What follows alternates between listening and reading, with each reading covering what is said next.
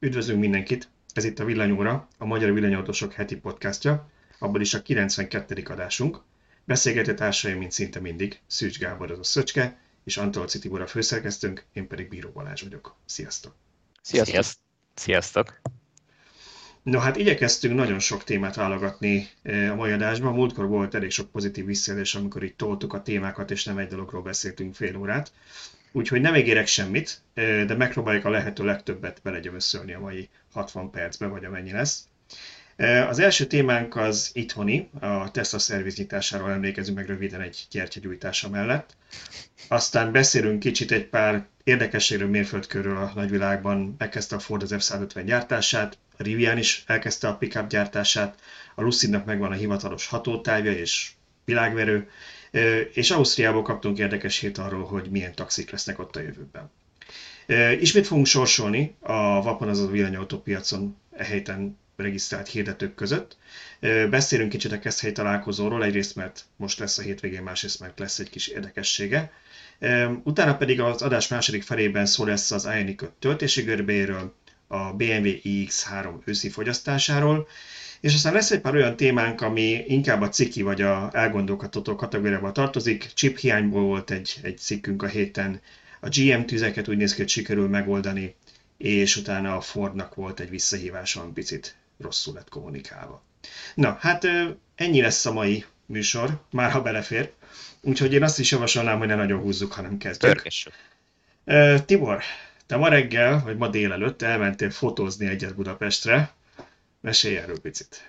Igen, inkognitóban belopoztam a Duna Autó telephelyére, ahol, hát, mint kiderült egyébként, múlt héten megnyílt a, a Tesla szerviz, csak hát ugye a Tesla, ugye lesz meg itt szó kommunikációs problémákról ebben az adásban, de a Tesla erről híres, hogy nem igazán tudja jól kommunikálni ezeket a dolgokat, vagy nem akarja jól kommunikálni, a fene tudja, hogy mi áll a háttérben, de lényeg az, hogy, hogy Sutyomba megnyitották a hivatalos magyarországi Tesla szerviz. Ugye Tesla szerviz volt már Budapesten eddig is, a Tesla varázslónak a, a műhelye fogadta azokat a teslásokat, akik nem tudtak, nem akartak, vagy uh, bármi miatt nem mentek ki Bécsbe vagy a Gázba a szervizbe, tehát a kisebb-nagyobb problémákat meg tudták oldani.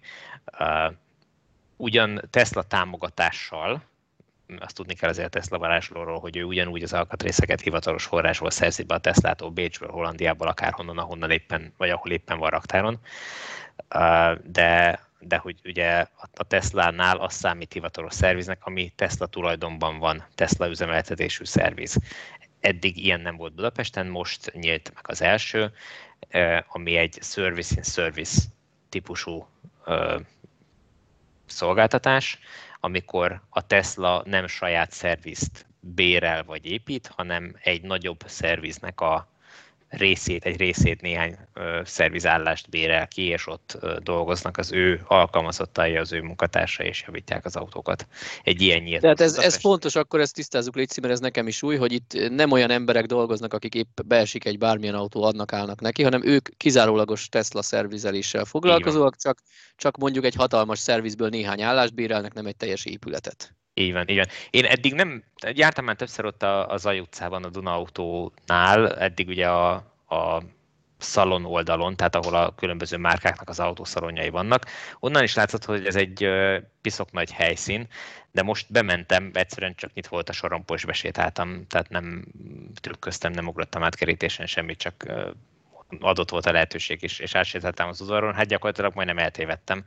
Eszméletlen nagy területen van, rengeteg nagy épülettel, és van egy nagy, illetve van több is, de van egy nagyobb ö, csarnok, ami tele van ö, szervizállásokkal, és ezen belül van néhány Tesla. Mint ahogy van ott ö, mit tudom, Peugeot, Hyundai, Subaru, nem tudom, amit az ember el tud képzelni, Suzuki, mindenféle állások, mindenféle szervizük van, de lényeg az, hogy, ö, hogy ez egy dedikált Tesla. Le van kerítve, ez az ő helyük.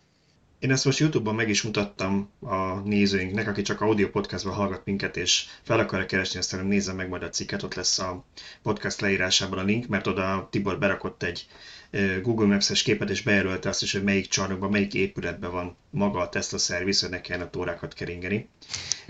De azért akkor ezt, igen, ezt még egyszer mondjuk egy, tehát ők, akik ott dolgoznak, ők Tesla alkalmazottak, igen, a Teslának a szakemberei, akiket, igen, igen. ahogy tudjuk, ahogy amint úgy gondolom, Ausztriába képezték őket, ahogy a, ahogy a sales csapatot is, és ők fognak itt dolgozni. Én, ők dolgoznak ott... már. Ott voltam egy negyed órát, húsz percet, és több ügyfél is bejött, hogy ők most itt több pontra, vagy, vagy csak úgy beestek, azt én nem tudom, de ott beszélgettek, a, vagy, vagy néhány mondatváltás történt a, a, az egyik szerelővel, és nagyon képzettnek tűnnek, tehát nagyon rögtön mondta a szerelő, hogy milyen unithoz kapcsolódik, és hogy akkor melyiket kellett. Szóval, hogy tényleg úgy, úgy tűnik, hogy nagyon föl vannak készülve, én kellemesen meglepődtem. Igen, azért ugye mi beszélgetünk a Tesla Magyarországi képviseletével, bár mostanában volt egy pár olyan cikkünk, amit lehet, hogy kevesebbet fognak velünk beszélgetni, de, de az igazság az, hogy, hogy én úgy tudom tőlük, hogy ugye ezeket a kollégákat ők hetekig, vagy nem tudom mennyi ideig, de hogy hónapokig képezték. Tehát, hogy itt nem arról van szó, hogy valaki élete első Tesláját látja, És, és akkor majd elkezdi böngészni a telefonján, hogy uram Jézus, mit kell ezzel a csavarral csinálni. Gyanítom, hogy ők már dolgoztak a kinti szervizes kollégákkal vált, váltvetően autókon, mondjuk az osztrák szervizben, és most elkezdenek Magyarországon dolgozni. Simán elképzelhető. Lényeg az, hogy felkészültnek tűnnek, és bár nagyon hosszú a várólista, tehát hogyha most valaki Teslára foglal Uh, időpontot, akkor, uh, vagy, vagy a Tesla applikációval foglal időpontot, akkor valamikor december közepére, végére fog csak találni, de a szerviznek megvan az a joga, hogy ő előre vegyen olyan dolgokat. Nem részletezték, hogy micsodát, most nem is ez a lényeg, igazából nyilván nem lehet számon kérni rajtuk, de a lényeg az, hogy ha, ha valamire tudnak egy egyszerű megoldást találni, akkor valószínűleg nem fognak azzal megváratni bennünket a december végéig. Tehát egy fél órás munka, akkor gondolom, hogy... Hát vagy, vagy igen, tehát vagy, vagy mondjuk szoftveresen távolról, hogyha tudják, nem tudom, diagnosztizálni és megoldani, akkor azt valószínűleg meg fogják csinálni. Uh, nyilván minél pontosabb leírást ad az ember a problémájáról az applikációban, annál nagyobb valószínűséggel uh, meg tudják ítélni azt, hogy ez most gyorsan, könnyen olvasolható, vagy sem. És nem igen, úgy tudjuk, hogy el, el fog indulni Magyarországon is ugye ez a bizonyos Ranger szolgáltatás, ami úgy működik, hogy a Tesla ugye a szervizbe telefonon jelentkezik be az ember az applikáción keresztül, ránéznek az autóra, és hogyha úgy ítélik meg, hogy azt meg lehet csinálni helyszínen is, akkor vannak nekik ilyen kis furgonjaik, vagy kis autóik, attól függ, hogy az átalakított Tesla, vagy pedig valami Ford, vagy egyéb valami kis furgon, eh, amit használnak. Kimennek az ügyfélhez, és akár mondjuk a munkahelyeden, vagy a, a lakásodnál, amíg te bent vagy, addig ők megcsinálják az udvaron. Elég vicces, hogy mennyi mindent ők meg tudnak csinálni, úgyhogy azt úgy tudjuk, hogy, hogy már beszerzés alatt van ez a kamion, vagy, nem sok, vagy teherautó, vagy nem sokára megérkezik Magyarországra, és akkor onnantól kezdve itthon is elérhető lesz a szolgáltatás. Tehát ha valaki mondjuk Gyulán lakik, ne kelljen följönnie Budapestre, azért, mert mondjuk az ablakot nem tudja feltekerni. Nyilván ezt uh, én úgy feltételezem, hogy valahogy úgy ejthetik meg ezt a gyulai utat, hogyha mondjuk bejelentkezik uh, Békés Csabáról, meg Szegedről, meg Orosházáról uh, egy-egy ügyfél, hogy neki ilyen-olyan kisebb, uh, nagyobb problémája lenne az autóval, akkor lehet, hogy csak uh, nem tudom, december közepére van időpontja, de hogyha novemberben egy ilyen körjáratba körbe tud menni a, azon a környéken a, a Ranger, akkor ő megáll, és akkor megjavítja az, az apró problémát, és akkor emiatt nem kell december közepéig várni se, illetve akkor följönni se Budapestre. Én így tudom elképzelni, aztán, hogy hogy lesz, azt nem tudom, mert nyilván, ahogy, ahogy említettem, itt kommunikációban a, a, a szervizesek nem jogosultak, hogy bármiféle nyilatkozatot tegyenek, tehát bárkivel beszélgessenek, főleg újságíróval, nem, úgyhogy nagyon nehéz hivatalos információhoz jutni, de De, de egyelőre ennyit tudunk a, a dologról. Természetesen tervben van, hogy service centert építenek, ez a következő lépés, amikor teljesen önálló ö, szolgáltatásként, önálló épületben, most, hogy azt Tesla tulajdon vagy bérlik, az most lényegtelen, de hogy, hogy, ö, hogy önálló szerviz üzemeltessenek Budapesten is. Nekem ez nagyon szimpatikus, ez a kijárós szerviz egyébként. Kicsit olyan vissza a múltba, mert régen a sárga angyal szinte mindent megoldott a helyszínen. Aztán az utóbbi időben én azt láttam, hallottam, olvastam mindenhol, hogy elmentünk abba az irányba, hogy kimegy a szerelő, az asszisztans széttárja a kezét, jön a trailer, beviszik az autót, holott csak a tizenkét voltos akku merült le. Ezzel szemben nekem nagyon szimpatikus, hogy amit lehet megoldanak helyben.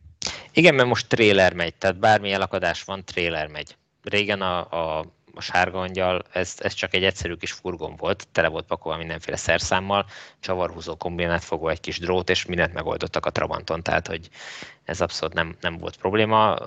Nyilván a Tesla is nagyjából ilyen egyszerűségű autó, úgyhogy villanyautóról beszélünk. Tehát. Szerintem az lett itt a különbség, hogy a, a sárga angyal azért nem tudott már segíteni, mert közben uh, informatikus kellett volna, hogy ott üljön, nem autószerelő, mert a hibák jelentős része, ami az út szélén előfordul, az a kitankoláson és a defekten kívül az valami informatikai hiba. És uh, megmaradtak ott, hogy a, a sárga angyal az egy autószerelő megy ki, aki, aki nem tud ezzel mit kezdeni, ellenben a Teslás szakember valószínűleg azzal kezdi, hogy rádugja a kis számítógépét a diagnosztikai portra, és akkor lehet, hogy már azzal megoldja a problémát. Szerintem ők már előtte, ha csak nem a kommunikációval gondolkodnak, kocsinak úgy mennek, hogy tudják, hogy mi a baj a kocsinak. Igen, néznek távolról. Igen, simán lehet, hogy ők már távolról látják. Tudja, mit kell vinnie. Na jó, jó, ennyi elég a Teslából, már csak azért is, mert tele vagyunk témákkal, de menjünk tovább az amerikai autógyártással, mert volt itt nagyon két Két nagyon érdekes hírünk, mind a kettő pick-up, villany pick-up kapcsán, és tudom, hogy a pick-up Magyarországon nem annyira fontos termékkategória, de Amerikában annyit adnak el, mint a szemetet, tehát hogy gyakorlatilag nem tudnak annyit gyártani, ne vegyék meg. Úgyhogy ott a legfontosabb autó, úgyhogy szerintem azért érdemes arról beszélünk, hogy két autó, a Ford F száz ötven Lightning, tehát a Ford F száz ötvenesnek az elektromos verziója, és a Riviannak a, az er egy té nevű pickupja is megkezdte a gyártását az elmúlt héten, talán pont ugyanazon a héten, vagy pár nap különbséggel, ami szerintem mindenképpen mérföldkő, és még ha Magyarországon lábjegyzet is bele fog kerülni az autózás történetébe. És mennyire ciki az... a Teslának, hogy a Cybertruck nem készült el első. Ugye, igen, senki nem is fogja megvenni már. És akkor ott van az F száz ötven, kezdjük vele. Nem tudom nektek, mi a véleményetek arról, hogy lesz ebből villanyos, vagy egyáltalán a gyártás megkezdéséről. Szerintem nagyon fontos lépés. Én, én úgy gondolom, hogy nagyon fontos lépés, mert azok az emberek, akiknek eddig meg se fordult a hogy elektromos autót vegyenek, mert nem áll, amit ő keres, neki alternatíva lesz. A múltkor erről beszéltünk, hogy az E Q S-nek eddig nem volt vetélytársa, ami... Tehát ha, a, aki S-osztályos Mercedes keresett, nem tudott elektromos autót venni abban a minőségben, most igen. Ott az E Q S. Aki eddig pick-upot keresett, nem tudott elektromos autót venni, és most végre van neki kínálat, és lehet, hogy ő eddig nem Ford rajongó volt, hanem nem tudom, bármelyik konkurens terméket vette, de mivel a Fordnak lett elektromos, lehet, hogy emiatt nyitni fog és váltani fog, és egyre nagyobb harc fog beindulni ezekért a vevőkért. De szerintem a Ford már azzal, azzal a vevőkörrel is boldog lesz, aki eddig is Ford pickup vásárló volt, és most azt mondja, hogy jó, akkor kipróbálja az elektromosat. Szerintem így is jóval többen lesznek olyanok, akik venni akarnak pickupot, mint amit a Ford le tud gyártani, vagy le akar gyártani ebből az autóból. Nekem ez a meglátásom. Szerintem ebből az első, vagy a következő tizenkét hónapban nem lesz mennyiség. Igen, én úgy érzem, hogy, hogy, hogy a Ford messze alul becsüli erre az autóra az igényt. Tehát amikor megnézitek a terveiket, hogy ők mit terveznek, mennyit, most ha nem emlékszem a konkrét számra, de azt tudom, hogy amikor pár hét ezt olvastam, akkor engem kicsit elszomorított, hogy mennyire keveset terveznek ebből az autóból a, a teljes volumenhez képest. Azt tudnék az F száz ötvenes családból, ugye van az F száz ötven meg az F kétszázötven, ezek, de nyilván az F száz ötven a fő típus, ebből közel egy milliót adnak el évente Amerikában, ami egy döbbenetes szám, tehát ott is egy ilyen tizenhét millió körüli autópiacon, és abból egy milliót ez az autó vissza. Mindig meg is nyeri, az első helyen van. Szóval, hogy szerintem ahhoz képest ez a, mit tudom én, százezer darab körül, ha jól emlékszem, amit úgy terveztek, éves szinten, az, az szomorúan kevés, de szerintem ez meg fogja lepni a Fordot, ahogy annól emlékezzetek vissza a P S-át, hogy meglepte, hogy a kétszáznyolcvan kétezer-nyolcban mennyien akarnak villanyost, és nem annyival terveztek. Aztán azért volt rájuk hosszú várólista, mert fel kellett skálázni, gondolom, az akku megrendelést. Ugyanígy szerintem a Fordot is meg fogja lepni. Főleg azért, mert ez a tipikusan az a típusú autó, ami úgy, ha megnézzük a, a, a vásárlóközönségét, ugye ez nem az a városi divatterepjáró. Tehát ezt Amerikában is szerintem elsősorban olyan emberek használják, az F száz ötvenes, akiknek ez a munkájukhoz kell. És ők lehet, hogy tipikusan azok, hát csak én gondolom, így akik így óckodnának a villanyautóktól, hogy hát ez erre úgyse lesz jó, mert ehhez olyan erő kell, meg akkora akku kellene, meg mit tudom én. És ha egy pár elkezdi használni közülük, és a többiek látni fogják, és megtapasztalják, és beülnek, és jé, télen meleg van a kabinotban, a rohadt életben nekem megjáratni kell hozzá a motort, jé, tökölte fel tudod a szerszámaidat tölteni, vagy sűrített levegővel tudod használni, jé, mégis a hatótávod látomul kírja, basszus, még kétszáz mérföldet van, hogy a fenébe, azt hittem ezt ötven mérföldenként tölteni kell. Szóval itt el fog indulni egy olyan lánc, ami nagyon sok embert be fog rántani, mert meg fog érni anyagilag is, meg kényelemben is. Igen, bár anyagilag ezt én sosem értettem, hogy Amerikában hogy jöhet az ki, ahol baromi, tehát hozzánk képest valami drága az áram, és nagyon olcsó a benzin. Hogy várjál, mert most már nem annyira olcsó. Az elmúlt hetekben is lehet, már nem annyi. öt dollár körül volt egy gallon benzin. Az ugye államonként eltérőszem, ez Kaliforniából volt, de az már, az már majdnem itthoni ár. Igen, az, az, az nagyon durva. Hát én, én még ilyen egy, egy másfél dolláros benzinárakra emlékszem. Na, ott is nagyon hullámzik mostanában. És nyilván államonként eltérő, tehát nem ezzel mindenhol egyforma, de... Ja. Hm. Na, akkor változik ott is a világ. Nyilván és hát valószínűleg a... ők is használnak napelemeket az elektromos autó töltésére, ami ha meg tudja oldani szigetüzembe, vagy direkt betölteni, akkor nyilván független lehet az áramszolgáltató árától. Hát igen, valahogy igen, ők ráadásul annál is inkább meg kell oldják, mert amennyire én tudom, náluk nem igazán van ilyen szaladós elszámolás, mint nálunk, tehát hogy nem, nem biztos, hogy ugyanannyira veszi vissza az áramszolgáltató az áramot, mint amennyire. Ez, ez, ez magyar sajátosság, én úgy tudom, nem nagyon tudok olyan országot, ahol ennyire kedvező. Tehát gyakorlatilag ez felfogható annak, hogy nálunk eddig, vagy még jelenleg is támogatják nagyon a napelemtelepítést ezzel a szaladással. Ja, hát nálunk még tart a szocializmus, tehát. Na, nyilván megvan, megvan ennek, ennek a hátránya is, meg az előnye is, de mivel mi nem kapunk egyéb támogatást napelemre, illetve eddig nem kaptunk, már most majd lesz az ingyen napelem, de kapunk egy ilyet. Na, de jó, én megpróbálom visszaterelni a, az, a szót a, a villany pick-upokra, szóval Ford F száz ötven, ez egyik, ami, aminek most elindult a gyártása, és a másik az pedig szerintem picit, bizonyos értelemben nem ugyanarra a vadla, vadra lő, ez a Rivian. Én nekem nem kedvenceim a pick-upok, de a Rivian után én is bármikor láttam a képét, megfordultam, és úgy megálltam, hogy ez az autó, de valamiben piszok jól néz ki. Úgy gondolod, hogy a Ford is... lesz a munkásautó, ez meg a divatterepjáró? Én azt mondom, hogy valószínűleg más a vásárlóközönség. Nem, a Ford ef száz ötven se csúnya, egyébként a villanyos verziója nem, egy, nem sikerült, tehát egész jól sikerült, nem csúnya, bár nekem még az a el é dé az elején még mindig nem barátkoztam meg vele, picit vásárlónak tűnik, de ettől eltekintve nem csúnya. Viszont a Rivian szerintem a dizájnjával adódóan is, szerintem ők eleve inkább azokat célozzák meg, akik mondjuk hétvégén hobbiból a, a rencsükre kell nekik, de nem ezzel dolgoznak minden nap, és ugye egyébként meg el akarnak menni egy ilyen, ez egy prémium, árban is egy prémium autó, egy prémiumabb autóval ö, szeretnének majd elmenni kirándulni, meg a városba, meg ilyesmi. Kommunikációban abszolút, hiszen ugye volt ez a kempingezős csomagjuk, amikor a konyha kihúzható a kis tárolóból, reklámozták ilyennel, hogy töltheted rajta az e-bike-ot, elektromos motorkerékpárt, stb., amit kiviszel vele a vadonba, tehát abszolút az ilyen szabadidős tevékenységeket célozzák, nem pedig azt, hogy akkor majd erről fogod a kis pneumatikus körfűrészedet, vagy nem tudom, lehet, hogy hülyeséget mondtam, hajtani. Hát lehet egyébként, szerintem ezekben is vannak ilyen feature-ök, csak tudod, és most akkor nagyon csúnya leszek, tehát én a fejemben lévő Ford ef száz ötven Lightning vásárlóról nem tudom elképzelni, hogy egy New York-i kávézóban ül beanie-vel a fején, és háromezer dollárnyi Apple eszköz van között, körülötte, miközben a, nem tudom én, cinnamon latte-jét szopogatja. Az, a Rivian vásárlóról előbb elképzelem ezt, úgyhogy szerintem ők nem lesznek annyira versenytársai magát, egymásnak, mint azt így gondolom. Jaj, ezek a sztereotípiek. Jó, de akkor ez a Rivian vásárló miért nem metrójegyet vesz? Mert trendi egy, egy villanypick-up. Meg neki hétvégén el kell mennie New York Upstate-be azért a, a, a hétvégi házához, ahol be kell rakni a három, nem tudom én, pallót, vagy fele tudja. Nem, amerikai. Mit mondjak erre? Jaj, jaj. Ne, nekem az a gyanúm, hogy ebből se lesz nagy mennyiség. Tehát hiába kezdik el gyártani, ez meg, ez meg egy prémium termék akar lenni, ebből meg ezért nem fognak sokat gyártani. Igazából, igazából ez, ez két iskola, tehát eddig a villanyautóknál is, ha megnézed a, akár az európai gyártókat is, az egyiknél az volt, hogy azért adtak, úgy adtak el keveset, hogy egy éves várólista volt, a másik pedig egy olyan drága modellbe tette be az elektromos hajtást, hogy abban úgyse akartak többet venni, mert hmm. szűk volt az a réteg. És, és lehet, hogy mind a kettőből nem tudom, éves százezer darab lesz, csak az egyikre lenne nyolcszázezres kereslet és majd sorban állnak, a másikra meg úgyis csak százezres kereslet lenne. Igen, és ilyen értelemben még szerintem érdekes lesz, hogy a Riviannak, ennek a, ennek a pick-upnak van egy es u vé verziója ugyanerre az alvázra. Gyakorlatilag annyi, hogy a kocsi segében nem egy plató van, hanem egy, hanem egy doboz. De azért ezt se neveztünk doboznak, mert nagyon szép dizájn az is. Tehát nagyon, az inkább azt mondanám, hogy inkább a, a rovereknek, a Range Rovereknek a, a piacát célozta meg magának, és az, ha jól tudom, jövő év elején érkezik, remélem jól tudom, én írtam róla a cikket, jövő év elején érkezik, és ugyanebben a prémium szegmensben fog indulni. És ez jön Európába?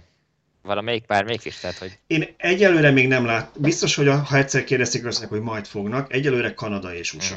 Olyan, a weboldalokon nincs is más. Olyan hírünk volt korábban, hogy Ebben a változatban nem, de egy kisebb méretű, hasonló stílusú autót terveznek Európában, hogy ez, ez csak terv volt, vagy vágyálom, vagy lázálom, vagy tíz év múlva erről, erről nem tudok semmit, de olvastam ilyet, illetve talán még írtam is róla. Ja, hát hogyha nem ugyanezt akarják, akkor ez még odébb van biztos, mert még szerintem ezzel el lesznek egy darabig, mire elindítják a gyártását, meg felfutatják. Hát és, igen, és én is azt hinném, hogy bármennyit tudnak ebből legyártani, az u es á-ban, meg Kanadában el fog menni. Igen. Úgyhogy egyelőre nem az lesz a problémájuk, hogy ott állnak hegyekbe az autók, és nem tudják Amerikába. Igen, most, most gondoljatok bele, hogyha a Ford nem gyárt eleget, de közben mondjuk százötven ezeren szeretnének villanyos pickupot venni, akkor ötven ezer az eleve rögtön átesik a Rivianhoz, mert valamit venni kell. És egyébként ugye már többször beszéltünk erről, szerintem Laci írta talán legutóbb, de ez van egy érzés, hogy már Szöcske meg én is jutunk erről a, erről a egyik forgatókönyvről, amelyre valószínűleg tűnik, hogy az autóvásárok idő után elkezdenek majd kivárni a villanyosra, és inkább nem vesznek új benzinest vagy dízelt. És itt is az lehet, hogyha megtapasztalják, hogy, hogy, hogy mennyire kényelmes használniuk mondjuk az ef százötvenet, amit mondtam, hogy kényelmesebb télen, fel lehet tölteni a, a szerszámaikat róla, szerintem abban is van sűrített levegő, mert kb. Mindegyik ilyenben van, amivel a sűrített levegő szerszámokat lehet hajtani. Csomó minden pozitívum lesz meg, hogy milyen erő van benne, hogy ki tudja húzni a, nem tudom, a csörlővel akármit. Ezek a traktorokat ezzel fogják kihúzni, az, nem fordítva. Például, igen. Szóval, hogy akkor, hogy akkor az lesz majd, hogy akkor inkább feliratkozik a várólistára, akkor kitapos még egy évet, vagy kettőt a mostani ef százötveneséből, De és nem már, cseréli most már egy elektra most fog venni, igen. Abszolút reméljük, hogy így lesz. Ez, ez gyakorlatilag már most működik szerintem. És a, a chipgyártók, chipgyártók is ö, ezen dolgoznak, ebben segítkeznek az autógyártóknak, hogy... Igen, a chipek, chipeket még várjuk, lesz chip-chip téma, úgyhogy ne, jó, ne aggódj, hogy lesz chip hiány, lesz chip hiány, mert, mert tudom, hogy az mindig böki a csőrödet, hogy erről tudunk beszélni, de ha már prémium és amerikai, van egy másik prémium amerikai, amiről hírünk van, ez a Lucid. És a Lucid Air, ugye a Lucidnak a nagy szedánja, amilyen, hát szerintem inkább ilyen esmerci méretű, inkább azt mondanám, Elkezd, elkezd, ugye, elkezdik ők is hamarosan a gyártást, megszületett végre a hivatalos i pé á, ami az ottani szabvány, az i pé á hatótáv, és hát nagyon impresszív lett, nyolcszázharminchét kilométer. e pé á, igen, bocsánat, e pé á. szóval, szóval a kinti szabvány szerint, ami azért valljuk be, a vé el té pé, meg a régi en i dé cé, meg mindegyik közül a legszigorúbb, vagy hát a legkisebb hatótávot prognosztizálja, magyarul a legközelebb áll a valósághoz. Szóval a legszigorúbb szabvány szerint is nyolcszázharminchét kilométeres hatótávot tud a nagyakus verziójának az autónak. Ami azért döbbenetesen nagy. Tehát annyit, annyit nagyon sok benzines sem megy el. És ami nekem tetszik, megmondom őszintén ebben, bár ez egy abszolút über prémium árban is ez az autó, tehát ez, ez, ez biztos, hogy nem tömegtermék, de ami tetszik benne, nem csak arról van szó, hogy alápakoltak valahogy tudom, száznegyven kilowatt óra akkumulátort és így megoldották, hanem ez egy nagyon hatékony autó is, nagyon aerodinamikus, nagyon jó a fogyasztása már csak ugye emiatt is, meg valószínűleg motorja miatt is, és nyilván van benne egy, egy viszonylag nagy akkumulátor, de nem, nem csak izombolódották meg. Úgyhogy a, a nagy kapacitású száztizenhárom kilowattórás aksi az, amiről beszélünk, de nem, nem csak emiatt tud ennyi hatótávot. Ha belegondoltok, a Tesla Model S-nek, a legújabbnak, a Plaid verziónak, ugye abban is a Long Range-en valószínűleg nagyobb lesz a hatótáv picit, de az kilencvennyolc körüli, azt mondják így a felhasználható. Azt nem tudjuk, hogy a Lucidnál ez a száztizenhárom, ez a nettó vagy bruttó, vagy én nem tudom elnézést, de ez egy mondjuk egy húsz százalék sincs különbségben, tizenvalamennyi. kilencvennyolcból a száztizenhárom. Hát az tizenöt százalék nagyjából. tizenöt százalék mondjuk, tehát hogy nem, nem indokolná azt, hogy ennyivel nagyobb legyen a hatótávja. Uh-huh. Már, már pedig a Tesla is arról híres, hogy a hatékonyságot, az utolsókig reszelgetés, mindent, mindent kihajt belőle, amit csak lehet. Igen, igen, igen. Hát nyilván, hogyha egyszer val, valaha sikerül elindítani a gyártást, akkor nem lesz az rossz autó. Hát most kérdés, hogy ezen az áron milyen mennyiséget lehet eladni belőle. Azért azt figyelembe kell venni, hogy ez mégiscsak egy új gyártó, akinek vagy amelyiknek bizonyítania kell. A prémium vásárlók meg nem biztos, hogy egyből mondjuk egy amerikai ügyvéd egyből félredobja a, a, az S-mercét vagy az é kú es-t, és, és rögtön Lucidra vált, hiába kínál mondjuk hasonló prémium belsőt.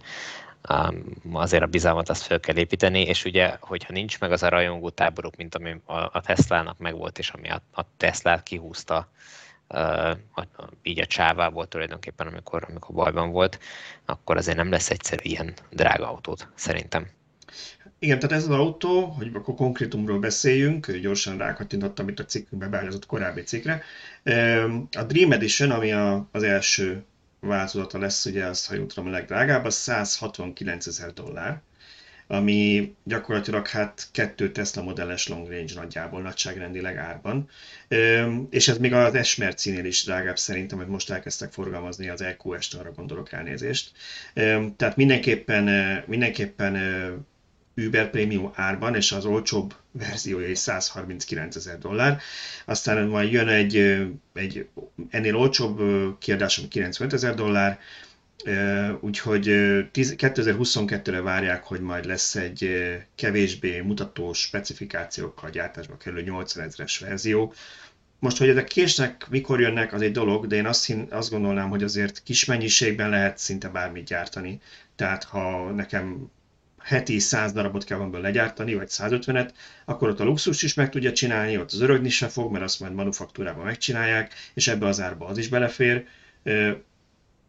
Szerintem ez... Világos, csak, csak heti száz darabból nem fognak tudni egy gyártót sort föntartani, vagy egy céget nyilván, föntartani. Nyilván. Tehát, hogy itt igen, ugye a Tesla-nál is azt, azt láttuk, hogy, hogy mindaddig, amíg nem kezdtek el egy ö, ö, olyan modellt gyártani, amit tízezrével lehet eladni havonta, addig nem tudtak nyereséget felmutatni, már pedig veszteséget gyártani, hát ahhoz, ahhoz ez túl. Ahhoz nagyon jó befektető kell, hogy ezt tudja fedezni. Igen. Igen.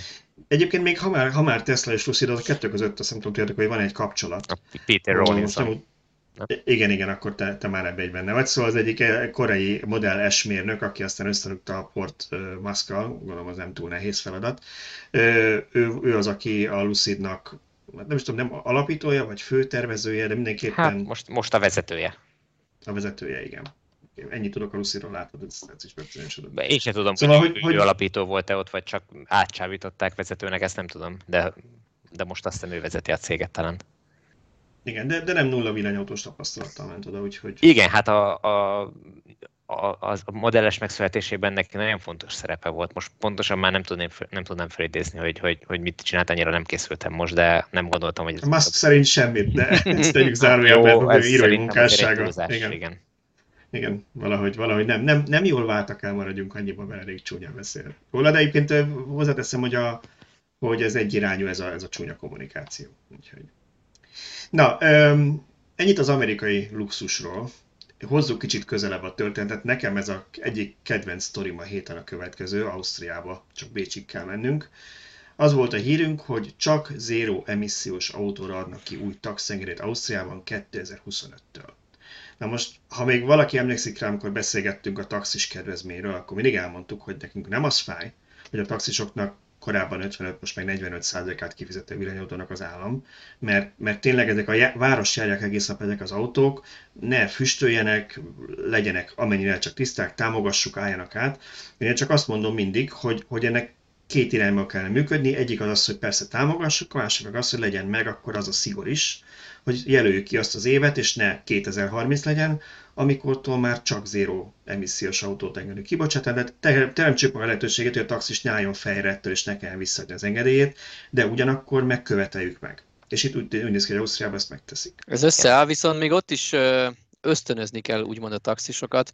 A cikkünk alatt én olvastam egy ilyen kommentet, hát most nem akarom csúnya szavakkal jellemezni, mondjuk azt, hogy információ hiánya volt az úrnak, aki bekommentelte, hogy két fuvaronként ki kell állni tölteni. Na most én, én sok taxissal beszéltem. Hát bárj, ha az a, ha az a fuvar Berlinben van, akkor lehet egy fuvarra ott is tölteni. Hát lehet olyan hosszú fuvar, ha Bécs-Budapest közt van.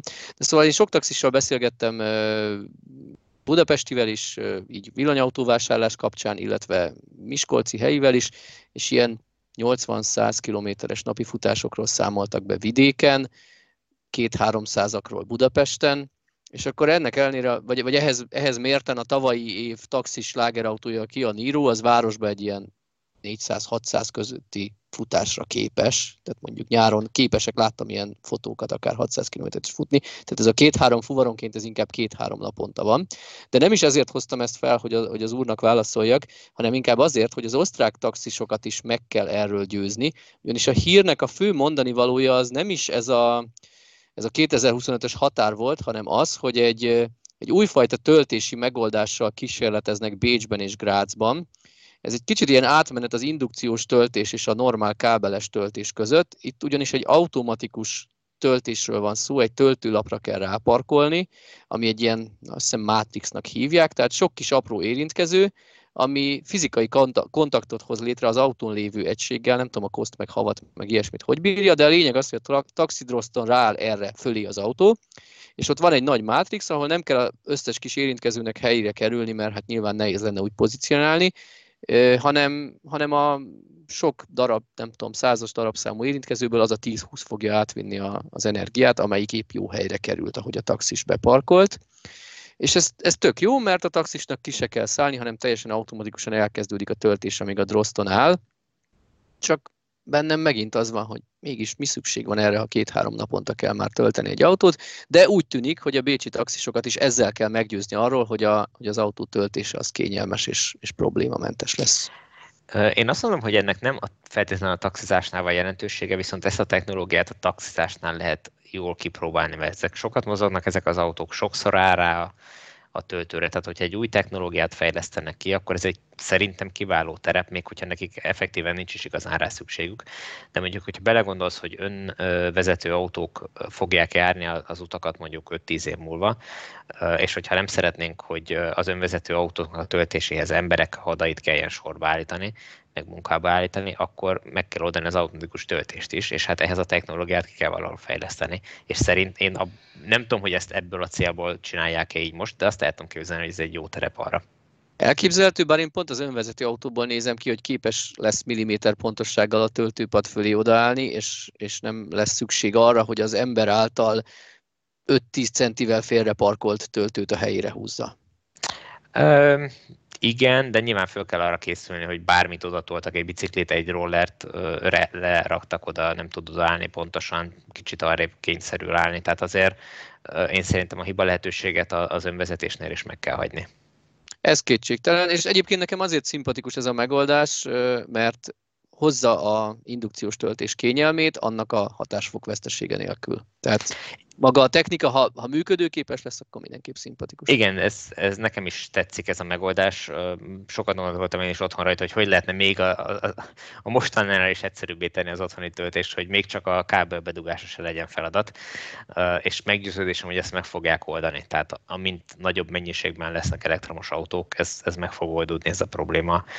Már csak azért is, mert hogyha, ha egyszerűbbé lehet tenni, már úgymond egyszerűbbé, hogy nem kell mondjuk kábelek meg sérülékeny csatlakozók legyenek ö, oszlopokkal a parkolókba, hanem mondjuk valahogy le tudnak tenni a ö, nagyon egyszerűen csatlakozó eszközöket a, a, az útfelületbe, akkor, akkor miért ne úgy csinálják? A nagy része elrejthető az eszköznek, kevésbé sérülékeny talán.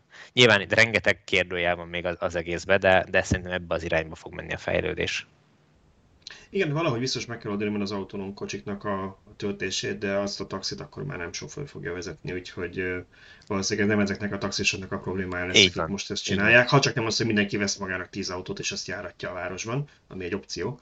Igen, um, összességében bocsánat még, hogy, hogy ö, még egy darabig azért együtt fognak élni velünk a taxisok és az önvezető autók. Tehát én nem hiszem azt, hogy, hogy mondjuk egy, egy olyan város, mint Budapest öt év múlva teljesen eltűnnének a taxik, mert mondjuk... Ja, nem, nem, nem, én is, én is ezt mondom, csak hogy azt mondtam, az önvezetés kapcsán lesz fontos ez a, ez a töltési technológia. Most még szerintem a taxis ki tud szállni, a droszton is bedugja. Főleg, hogy ahogy Szöcske is mondja, ha vett egy ilyen nagy nírót, tényleg majd lehet, hogy kéne egy níróst szereznünk beszélgetni ide a podcastban, mi a tapasztalata. Nem taxis níróst, hogy az első, első nem tudom én, év után mi a tapasztalata. De valószínű, hogy egy-egy hosszabb vidéki útnál lesz arra szükség, hogy napközben töltsön, úgy egyébként meg nem. Igen, de egyéb Zerkovics Tamás barátunk, aki ugye a, a fénytaxiról vált ismerté a villanyautos közösségben. Um, az ő, egy Leaf volt, ugye? Az egy Leaf volt, igen. Illetve hát ő már több Leafet földíszített így fényfűzérekkel és uh, karácsony alkalmával, és, és azzal járt a várost. De ő mesélte, hogy uh, egyszer beszélgetett többi taxis kollégával arról, hogy uh, villanyautó, nem villanyautó, és akkor sokan mondták, hogy jaj, de mi van akkor, hogyha ha Svehátra kell kimenni utasér, uh, hát akkor nem, tud, nem ér oda, nem jut vissza, mit tudom én, tehát hogy tölteni kéne, és hát nem fér bele a, a fuvarba. És mesélte, hogy egy, egyik ilyen beszélgetés alkalmával jött a rádión a, a feladat, hogy akkor Svehádba kéne menni uh, utasért, és uh, senki nem vállalta el a dízeres taxisok közül a fuvart. Tehát mindenki, jaj, hát nincs autópálya matricája, jaj, most mindjárt lejár a műszakja, jaj, mindenkinek volt valami problémája, senki nem vállalta el, pedig hát az autója tudta volna. Na most akkor mi azt, az lett volna kemény, hogyha Tamás viszi el végül az utast a negyvenes liftvel. Uh, szerintem akkor még neki huszonnégyes liftja volt, amikor, tehát ő, ő a, nyilván a huszonnégyes liftvel ez nem opció.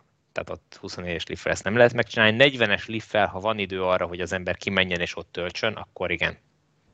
Nyilván ez, ez mind, mind időzítés kérdése. De egy, egy, egy konával, vagy egy nem konával, egy Niroval abszolút uh, szerintem már nem probléma. Konával is csak az a mérete miatt kevésbé lett népszerű. Igen, ott, sok igen ott, ott nem férne be a csomagtartóba a, a Am- koffer. Bocsánat. Azt pont ezt akartam mondani, hogy amúgy én is meglepődtem, múltkor láttam egy, egy Kona taxit. Én is azt hittem volna, hogy akkor már az ember inkább a Nirot veszi, mert abban többet lehet pakolni. Persze vicces, hogy Sandy Moore, akit már mi is többször megidéztünk, mostanában nézte meg, meg tesztelt élete első, első Niróját Amerikában. És az egyik legnagyobb kifogása, sőt a legnagyobb kifogása Niro kapcsán, ennek milyen pici a csomagtere. Hogy ezt nem lehet reptéri taxinak használni, mert nem lehet beleférni, hogy az látszik, hogy Amerikában milyen elvárások vannak, csomagtér méret, meg hogy mennyi cuccal mennek az emberek. Nálunk meg simán taxisok leginkább azt vették. Jó, én is, kisze, én is kiszedtem a Niro alját, a csomagtér alját, ezt majd itt belinkeljük a videót, ha valaki ér, valakit érdekel. Igen, a Nirónak sajnos nem lehet két szintre helyezni a csomagterét, és literben veri a Leafet, aztán ha az ember felnyitja, akkor nem érti, hogy hogy lehet, hogy ez kisebbnek tűnik ránézésre, hát úgy, hogy bele van, számolva, bele van számolva a padló alatti rész, ami tizenhárom centivel lentebb helyezhető egy kis barkácsolással. Igen.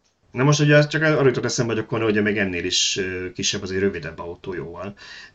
Úgyhogy ehhez képest van, aki meg azt is használja. Van, én megkérdeztem egy konás taxistól, hogy hogy de miért? Miért nem, miért nem Nirót választottál, hiszen sokkal praktikusabb a tágasabb csomagtérrel. Azt mondta, hogy nagyon egyszerű, a Kona ott volt raktáron, vihettem másnap, vagy nem tudom, rövid időn belül, a Niróra meg várni kellett volna x hónapot. Uh-huh. Ennyi. Ő ez, pedig azonnal változik. Jogos, jogos. Na jó, én azt mondom, hogy akkor sorsoljunk. Na, mit fél óránál kb. Során tartunk. Hát neked leginkább tapasztalatod, hogy te nem nyersz, mert te fizeted a nyereményt, úgyhogy várjál neked ez, ez neked ez jó, rossz akkor ugoljuk ezt a programot, jó? De szerintem, szerintem az olvasóink között népszerűbb lesz.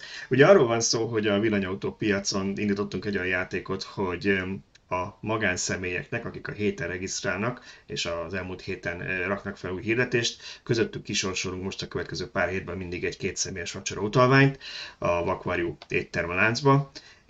Az első sorsolás meg is volt a múltkori adásban, és beszéltem a nyertessel, aki nagyon-nagyon boldog volt. Tibor meg, ha jól tudom, intézkedett már, hogy, igen, hogy megkapja az utalványt, úgyhogy egyben ja, az étterem is... nem, nem, nem. Az étterem is egyébként nagyon pozitívan fogadta, hogy ezt nem, nem ők szponzorálják, hanem ezt, ezt Tibor szponzorálja, úgyhogy ők nagy, nagy örömmel vették tudomást, amikor felhívtam őket, hogy mi egy ilyet csinálunk.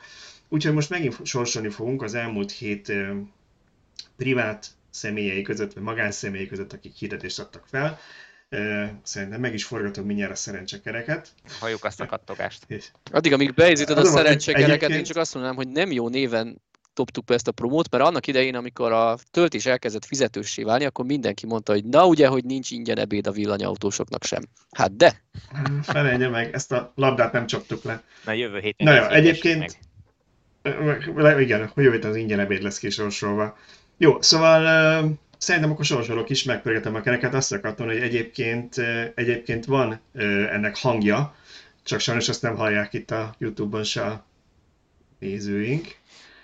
És a mostani nyertesünk pedig a hatezer-száz hetes számú hirdetés, tehát hatvanegy nulla hetes számú hirdetés boldog tulajdonosa, és mindjárt meg is mondom, hogy ki ő, hatezer-száz hét Bolgár Tamás. Úgyhogy Bolgár urat én fel fogom hívni, gratulálunk neki, és akkor Tibor meg majd, hogyha megszereztem a címét, akkor Tibor meg majd intézkedik róla, hogy megkapja ezt utalványt. Ha már így promózzuk magunkat, én elmondanám, cikk sajnos nem ment ki róla, a sok munka közben nem került rá sor, hogy több mint hatezer cikk van már a villanyautósokon, amiből tényleg én megnéztem az... a sajátomat, én, én, én már ezerötszáz felett vagyok, és ezt Na. így rájöttem, hogy pont amit Balázs is mondott így az adás elején valamelyik téma kapcsán, hogyha felmerül egy téma, egy kérdés, akkor nem tudom eldönteni, hogy olvastam róla, vagy írtam róla. Igen, ezt, erről lemaradtak, lemaradtak a, a nézőink. Az volt, ugye, hogy én a YouTube-osok kedvéért beszoktam rakni vágóképnek, amíg itt beszélgettünk a cikkeinkről egy, egy rövid felvételt, most a cikkeinket rakom be, és azt kérdeztem, azt kérdeztem meg Szöcskétől, hogy nem emlékszik, hogy létezik, hogy mi a Riviannak a gyártás kezdetéről nem írtunk. Mert mintha írtunk volna, de nem találtam a cikket. Szöcske megkeresi, megnézi, te Balázs, ezt te írtad. Ne öregedjetek meg soha, én ezt, ezt mondanám mindenkinek. Na jó, egyébként megnéztem, a nyertesünkre még egy pontra visszatérve, Bolgár Tamás egy Citroen cé zérót hirdet nálunk, úgyhogy nem az autó ára döntél, hogy ki nyer. Na jó. Akkor most már csak az a kérdés, hogy Tamás el tud-e még menni a cé zéróval vacsorázni, vagy addigra elviszik tőle. Igen, igen. Kívánjuk neki egy vidékeltőre, és, és ez a legnagyobb probléma, hogy jut el az étterembe. Szóval, ha már így a promózásról van szó, ugye múlt héten szerintem már említettük Keszthelyt, talán a Keszthelyi találkozót, de én most azra kérném Szöcskét, hogy egy picit még promózza be, mert hogy ennek most lesz egy nagyon érdekes apropója még külön. Hát lőjem le a point, hogy mi lesz, vagy, vagy csak a találkozót promózzam. Szerintem kis, kis, kis tízert lehet azért tölni. Jó. Szóval Keszthelyen villanyautós találkozó, reggel tíz órától gyülekező Balaton Szentgyörgyön a Gulyacsárdánál, ahonnan átvonul a konvoj, tizenegy harminctól lehet behajtani a Festetics kastély udvarára, ahol szépen felállnak tömegbe az autók, és csodás fotókat lehet lőni. Ha valaki a villanyautópiacra szeretné feltenni szép háttérrel az autóját, akkor itt a lehetőség. Isten ilyen átkötöttet veszik. Illetve lehetett jelentkezni, hát talán, ha valaki nagyon gyorsan regisztrál, akkor még, még Szabó András elintézi neki, hogy kedvezményes áron mehessen a kastélyba tárlatvezetésre, illetve egyéb kiállításokat megtekinteni. Aki pedig már volt a kastélyban, vagy egyszerűen csak nem fér be a rengeteg érdeklődő miatt a kastély udvarára, mehet egyenesen a Balatonpartra, ahol márkakereskedők kiállítják a újdonságaikat, termékeiket, tehát villanyautókat lehet nézni. Nyilván a, a látogatók, tehát a találkozó résztvevői is villanyautókkal jönnek, úgyhogy aki, aki még nem vásárolt és érdeklődik, az tapasztalt, rutinos öreg rókákkal beszélgethet, és első kézből kérhet tapasztalatot mondjuk egy író taxistól, hogy két-három utasonként vagy két-három naponként tölti ezt az autót, illetve a Keszthely városa, illetve a helyi művelődési ház is hozzátette a magáét. Úgy látszik, egyre népszerűbb lesz ez, hogy kísérő rendezvénye is van a villanyautós találkozóknak. Ott pedig délutántól, illetve még másnap vasárnap is mindenféle zenei programok, gyermekprogramok, gasztrószolgáltatók kitelepülése a partra, tehát, tehát mindenki jól fog szórakozni. Így érdemes elmenni, nem tudom, a Benkő Dixiland koncertjére, és közben megnézni a villanyautókat, az úgás nem fogja zavarni a koncertet, az biztos. És te ott leszel, Szöcske, ezen a találkozón? Igen, ott leszünk mind a hárman, Balázs, Tibor és én is ott leszünk, bár aki velünk szeretne szelfizni és feltenni utána a Facebookra, annak, annak az csalódást kell okoznunk annyiban, hogy viszonylag kevés időnk lesz, ugyanis mi egy érdekes videót is fogunk forgatni a a találkozó ideje alatt. Három kis autót fogunk megversenyeztetni. Az egyik a Tibornál már hosszabb ideje vendégeskedő Honda E, úgyhogy azt rögtön leírtam szabályként, hogy Tibor nem versenyezhet a Hondával, mert túlságosan ismeri. Ezért Tibor egy, egy minit kap, ami nyilván szintén elektromos. A versenyhez Balázs pedig egy Fiat ötszáz, az új Fiat ötszáz elektromos változatát kapja meg. És, és majd meglátjuk, hogy mit kerül ebből kihozni, és akkor nyilván nekem maradt a Honda. Kis csalás tulajdonképpen, hogy, hogy én azért már egy rövidebb ideig egy pár száz kilométeres úton kipróbáltam a Hondát, tehát annyira nem lesz nekem újdonság a Honda, mint mondjuk Balázsnak a, a Fiat, de ezért próbáltunk Balázsnak kedvezni azzal, hogy a Fiat a legnagyobb akkus, leggyorsabban tölthető autó, majd meglátjuk, hogy mik lesznek a feladatok. Talán, talán ez így, hogy, hogy neki kevesebb rutinja van, és nem ismeri az adott típust, így, így kompenzálja majd a nagyobb akku is. Igen, én a, én a gyerekmedencében versenyzek az urakarok mélyvízben. Izgalmasnak ígérkezik minden esetre, már így nézegettük a feladatokat, de nem lőjük le, hogy mik lesznek. Reméljük, hogy minden összejön úgy, ahogy tervezünk. Igen, ne, ne is mondjunk túl sokat, mert a végén nem tudjuk teljesíteni, de, de vannak, vannak érdekes terveink, úgyhogy egy profi videós csapattal fogunk együtt dolgozni, reméljük, hogy a, a YouTube-on majd pár héten belül láthatjátok ennek az eredményét is. Na, szóval, megvolt akkor Keszthely, megvolt a vapsorsolás, menjünk az adás második felére, és a következő téma az szintén egy olyan, ami szerintem egy, egy rendkívül fontos részlet egy, egy nagyon fontos autóról, Hyundai Ioniq öt, ami már csak a, a kultusza miatt is az Ioniqnak meg a Hyundai tapasztalatom, mert egy fontos villanyautó lesz, pláne, hogy, hogy a izgalmas dizájnnal nagyon sok embernek megtetszett. És szerintem ez a hírünk, amit Szöcske, biztosak benne, hogy te írtál, mert te vagy általában nálunk a, a Hyundai felelős, vagy az Ioniq felelős. Ez a hírünk szerintem az eddigi talán egyik legfontosabb híre a, a magyar felhasználók szempontjából az autónak, mert ugye azt mindenki tudja, hogy ez nyolcszáz voltos rendszer, piszok gyorsan tölt az Ioniq-in meg az ilyen nagy teljesítményű töltőkön, ez zseniális, csak Magyarországon a dé cé töltők kilencven, nem tudom én, öt százaléka ötven kilowattos, és az igazi kérdés, hogy ezeken nekünk, hogy ne, ezeken hogy tölt? Hogy tölt? Nagyon jól tölt. Ez nekem olyan komikus, hogy a gyártó kiadta, hogy tizennyolc perc alatt tölt tízről nyolcvan százalékra Ionity töltőn, és én ahány tesztet láttam erről az autóban a nemzetközi sajtóra, ezt senki sem hitte el, és mindenki kivitte kipróbálni, és akkor hm, valóban tényleg tizennyolc perc alatt tölt mindenki. Mindenki kipróbálta, még akkor is, amikor már előtte tíz másik tesztelő bemutatta ezt, hát nem baj, viszont eddig senki nem vitte el, vagy legalábbis én nem láttam ilyen tesztet kisebb teljesítményű töltőre. És ez azért is érdekes, mert erről az autóról azt kommunikálta korábban a Hyundai, de ők se nagyon feküdtek rá. Egy hosszú sajtóközlemény sokadik pontjában ott volt egy ilyen mondatka, hogy, hogy a kisebb teljesítményű töltőkről is maximális teljesítménnyel fog tölteni az autó. Én bevallom, ezt úgy szerettem volna elhinni, de a korábbi tapasztalatok alapján annyira mégse hittem, mert hát mindig megadják, hogy, hogy hű, milyen gyorsan tölt, hű, ez a maximális töltési teljesítmény, aztán a gyakorlatban lesz egy olyan töltési görben, ami szépen lépcsőzetesen esik lefelé, és mégse tölt olyan gyorsan. Úgyhogy nagyon vártam, hogy valaki végre kipróbálja ezt, és, és tesztelhessük.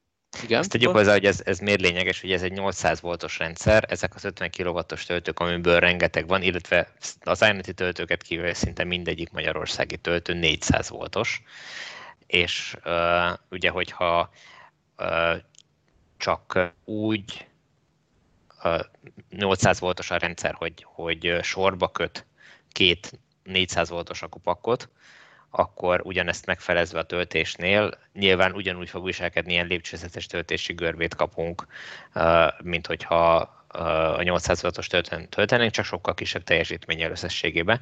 Viszont nem ez történt, mert a Hyundai ennél sokkal okosabban oldotta meg a, a dolgot, és azt kell mondjam, hogy ezt kéne kövesse az összes gyártó.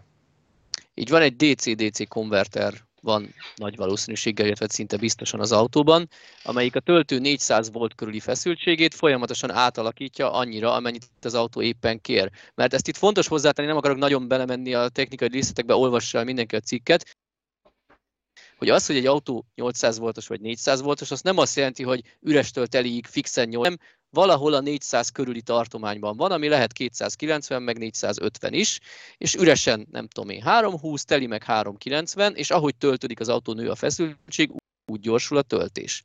És ha az által is említett, hogy, hogy meg van felezve gyakorlatilag az akupak, és, és ezt úgy kapcsolják, hogy most négyszáz vagy nyolcszáz voltos töltőn van, akkor az egyik esetben mondjuk háromszázötven közt, a másik esetben pedig hétszáz-nyolcszáz között növekedni a feszültség. Nos, a Hyundai nem így csinálja, hanem ahogy a tizenkét voltos akut is egy dé cé dé cé konverterrel töltik az autók, nyilván nem egy generátort pörget egy motor, mint a hagyományos autókban, úgy a négyszáz volt körüli feszültséget folyamatosan átalakítja arra, amit az autó kér, ha az hétszázharminchét, akkor annyi lesz. És ezzel, hogy van egy dé cé dé cé konverter, el tudták azt érni, hogy folyamatosan a teljes töltési tartományon négyszázhuszonöt voltot vesz fel a töltőről az autó.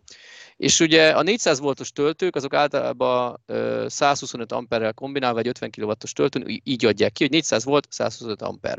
És így jön ki az ötven kilowatt. Na most, ha az autónk nincs négyszáz voltos, akkor hiába ötven kilowattosnak hívjuk a töltőt, kevesebbel fog tölteni. Na nem így a Hyundai Ioniq. Egyszerűen amilyen áramerősséget képes kiadni a töltő, azt az autó négyszázhuszonöt volton kéri, tehát egy száztíz amperes töltőn fix negyvenhat kilowattal fog tölteni, egy százhuszonöt amperes töltőn fix ötven, egy néhány, hogyha megvan hozzá a betáp, tehát az még ötven kilowatt felett is tölthet. Láttunk már ilyen töltőt, amelyik ötvenesnek nevezett, de mégis ötvenkettővel tölt. Egy hetvenöt kilowattos töltőn, mint a tesztünkben is láttuk, végig, majdnem végig hetvenöt kilowattal töltött az autó. kilencven százalék az a töltöttség, ahol levette már a, a töltési teljesítményt és lassult, tehát azt mondanám, hogy kilencven százalék körül van az, hogyha az időt szeretnénk minimalizálni, akkor érdemes tovább indulni, afölé nem kell tölteni. De nem az van, mint sok más autónál tapasztaljuk, hogy üres akuval kell beesni, hogy gyorsan tudjunk tölteni, és akkor izgul az ember, nem jó töltő. Az Ioniq-kal tök mindegy, hogy épp huszonhét vagy negyvenhét százalékos akúval érünk egy töltőhöz, ugyanúgy ki tudjuk használni a teljes töltési teljesítményt, és lehet, hogy ezt most sokan nem értik, hogy ez miért jó, meg miért örülök ennek annyira, de ez bizony nagyon-nagyon jó, hogy nem az lesz, hogy megállok egy ötvenes töltőnél, és épp alacsony az akufeszültségem, és akkor harmincöt kilowattot kapok, és dupla időt kell, hogy várjak, mint én szerettem volna. Úgyhogy ez hát... nagyon fontos dolog. Egy apró csorba volt, bocsánat még, hogy elmondom, nyolcvanöt százaléknál három percre leesett a töltési teljesítmény három kilowattra. Gondoltuk, hogy lehetett ez egy egyedi hiba is, de azóta egy kommentelünk beírta, hogy, hogy Tesla Björn hasonlót tapasztalt, azt most nem tudom, hogy kisebb vagy, vagy nyolcszáz voltos töltőn, de ő is terv, látott egy ilyen néhány perces szinte leáll a töltés, öt kilowattra leesik. Nem tudjuk egyelőre, hogy mi ennek az oka, de reméljük, hogy, hogy ez csak így, ahogy beszéltünk róla, hogy az autóknak egyre gyorsul a töltése, például a Mustangnak is kijött egy, egy újabb töltési görbéje, úgy talán ezt majd a Hyundai egy későbbi szoftverfrissítéssel eltünteti ezt az akadást. Igen, könnyen lehet, hogy ott annál a töltöttségi színnél egy tesztet futtatnak az akkumulátoron, várják, hogy hogy reagál az akkumulátor, hogy ne legyen um, hőmérsékleti elszaladás, ez a thermal runaway, ami az... Azt mondod, Tibi, hogy ebben is el gé akku van? Azt nem tudom, milyen akku van benne, de a, a tapasztalatok után szerintem óvatosabbak, és azt, azt, azt mondják, hogy inkább mérnek ott három percig, megnézik, hogy hogy változik az akkumulátornak a hőmérséklete, és hogyha ha nem emelkedik töltés nélkül is magától, ez most csak az én abszolút laikus véleményem, vagy, vagy tippem erre, hogy ha, ha nem változik, és nincs gond az akkumulátorral, akkor töltik tovább, hogyha ha változik, akkor meg nyilván leállítják az egész folyamatot, és hogyha ha nem tapasztalnak itt problémát, akkor én nekem az a gyanom, hogy ezt, vagy abban reménykedem, hogy ezt fel fogják oldani, és egy szoftveres frissítés után meg fog szűnni, vagy el fog tűnni ez a három perces leállás. Mindenesetre nem katasztrófa az sem, mert így is egy tizenöt alatt teljesen teletöltődött az autó, tehát azért ez egy ekkora akkus autónál, egy hetvenöt kilowattos töltőn azért nem egy rossz eredmény. Igen, de én azt okay, mondanám, szerintem... hogy ugye nyolcvanöt százalékig, hogyha ha tölt valaki, azzal már bátran tovább lehet indulni, van akkor a hatótávja ennek az autónak, hogy ez ne legyen probléma. Én már azt a három percet nem várnám ki saját magam. Még annyit akartam hozzátenni, hogy, hogy ugye nagyon kevés olyan autó van a Tesláknál, és ez a probléma, hogy hiába adnak meg egy nagyon magas töltési értéket, hogy hú, kétszázhetven kilowattal tud tölteni, tud körülbelül nem tudom, másfél percig, és akkor utána szépen... Hát így van, azt, azt, azt tudja a nyolc kötőjel tizenhét százalék tartományban, ahol a, ahol a kevésbé bátor villanyautósok soha nem töltik az soha autót, az mert ők biztonságjátékosok, és mindig harminc százalékkal érnek a töltőre, mert alatta már izgulnak. Így van, így van.